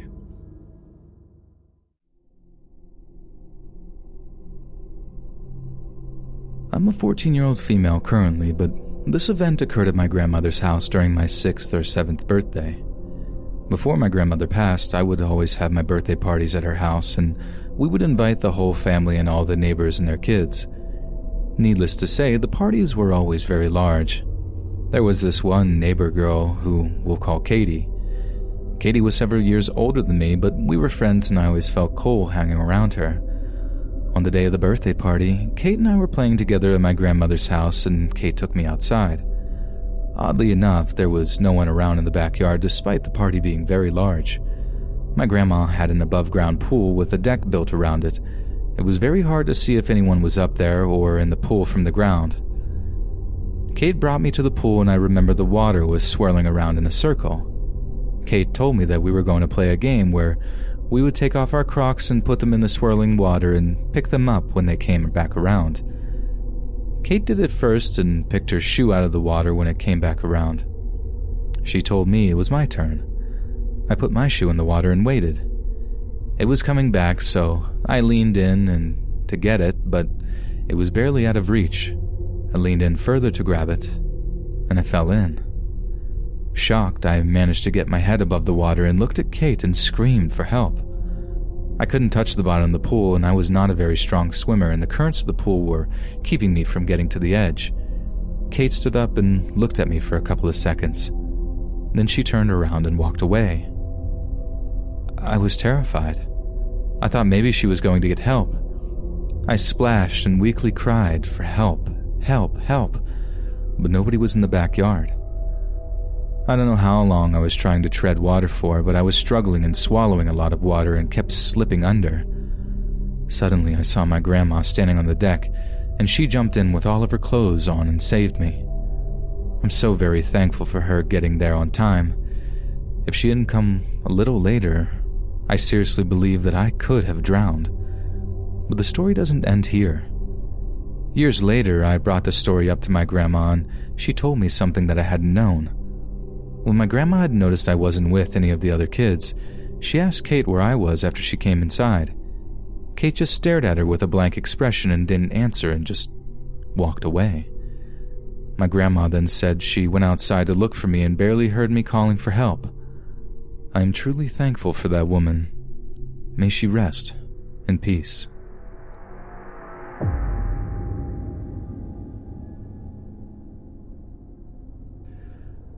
For a bit of reference, I was fairly sheltered. I often thought that I was this tough kid when I was the furthest thing from it. I, 13 at the time, met this guy, apparently 17, online on a teen site. We ended up talking on MSN for ages, video chatting as well. I was really reckless and kind of a terrible teenager. My then friend and I took $50 from my mom's wallet and went from our town over to a city on a ferry. Then we bussed and met up with the said guy. He didn't look older than 19. We all hung out and went to this mall. He told us to say that if we run into anyone he knows, to say we were his cousins, which was fine. It was back when it was still weird to meet up with people online back in 2007. He got my nails done, which as a teen I was so excited for then, and some clothes from my friend, along with some illicit toys, which, now that I look back at, I don't know how I didn't clue in that anything bad was going to happen. We left and sat in his car in the parking lot. My friend had left to go change into the shirt that he had bought her, and this guy leaned over and kissed me. I froze. this was my first kiss. In shock, I just kind of let it happen. I was such a shy person, and no guy had ever done this to me as I was unattractive and overweight, constantly bullied, so at the time I didn't ever think it was going to happen. She came back and we went for a drive. During it, he repeatedly referenced taking us and bringing us to a pig farm like Robert Pickton, a serial killer who would feed his victims to pigs, almost as if though he was joking. So we took it like that, but thinking back, he had a serious look on his face and monotone. My friend and I started talking, and he got mad and snapped on us for seemingly nothing at that, while we were driving around in these very secluded areas. He finally brought us to a pretty deserted park. We got out and hung around the skate park part of the place. He got pretty handsy. My friend and me kept distancing more as he kinda was creeping us out more now. We finally get to the car and he locked the doors. We were just all hanging around, and he kept making weird and creepy comments about us staying, and, we were so far away from home that no one knew where we were, which was true, and that we could just go missing and no one would ever know. Around that time, I started to feel really off about him. My friend and I needed to go back to the ferry so we wouldn't miss the next one, and currently, we were like 40 to 50 minutes away from the ferry by car. He had told us he would bring us there, which was great for us. However, he clearly did not have that planned. A little bit into sitting there and talking and whatnot, he took out the illicit toy that I had mentioned earlier, opened it, and showed it to my friend. She freaked out, and he laughed and brought it back to the front. He then proceeded to unzip his pants and have his way with himself directly in front of us, taking my hand and making me do it. I was in such shock that I literally froze in fear that that was the tipping point, and I honestly was terrified for my life. He had shown that he was truly unstable. He had made me do that as well as inappropriately touching me, and I freaked out and tried opening the door. He got mad and tried to grab me by the wrist while I was screaming to be let out. He told us he wasn't letting us out, and I was finally able to get the door unlocked and ran out to the park, hyperventilated, and my mind was racing a million miles an hour. My friend, thank God, was able to unlock her door and get out too. For reference, this park has wooded areas around it and is just beside the Coquitlam River. So we ran into the wooded area down this embankment, going through until we saw the river. We were going to cross it, but the current seemed too strong and it looked cold, so we decided to try and leave before he found us. Meanwhile, this guy kept calling and calling, like not letting down whatsoever. We finally went to go back and we had to climb back up this embankment. I boosted my friend over it, as it was a bit annoying to get up, and she ran off to a family that was there picnicking. It took me longer to get up. Like I said, it was annoying to get up and it was a bit slippery. And when I did, he was running towards me as he was looking for us, and apparently I came out at the right time. I ran towards my friend and that family. I fell almost immediately when I got to them. I never cried so hard in my life as I did that night. We went to the hospital. They contacted our parents from there, and man, were they happy. Then to the police station and slept in the hallway of an office on the floor. It was a long and exhausting night, finally, when the time came for court, we saw him again. He had a look of pure hatred in his eyes. It turns out he was 33, almost 34, married. They also found some pretty screwed up stuff on his computer stuff to do with abductions and minors. He said that we were trying to blackmail him, that if he didn't buy us booze and smokes, that we were going to call the police. Even though they had found traces of his DNA on my jacket and hand, his lawyer got him off with three months in jail. I believe my friend said he gets weekends out, but I don't recall if he did or not. I had to leave after my statement and questioning as we had to go drop my dad off at an event, so I wasn't there for sentencing. They said we were really lucky to get away. Given how unstable and all the signs were, according to the police, they thought that he may have had other plans. They couldn't pin him with anything other than sort of the statutory on a minor. Three months, though. Blew me away. He was not allowed to have a computer, go anywhere that children are schools, parks, malls, etc., and, and that's pretty much it.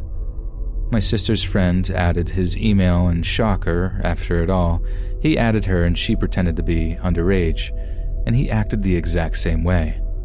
So he didn't change. So next time you meet someone in person, make sure you stay safe because you never truly know who you're meeting. And if you're reading this, James, I hope the retribution that you deserve finally comes your way.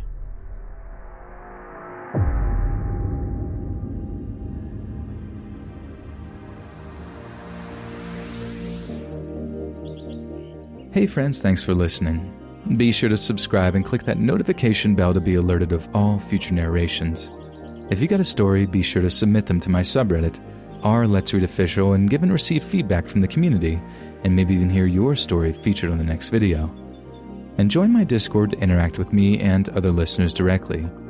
And if you want to support me even more, grab early access to all future narrations for just $1 a month on Patreon, and maybe even pick up some Let's Read merch on Spreadshirt.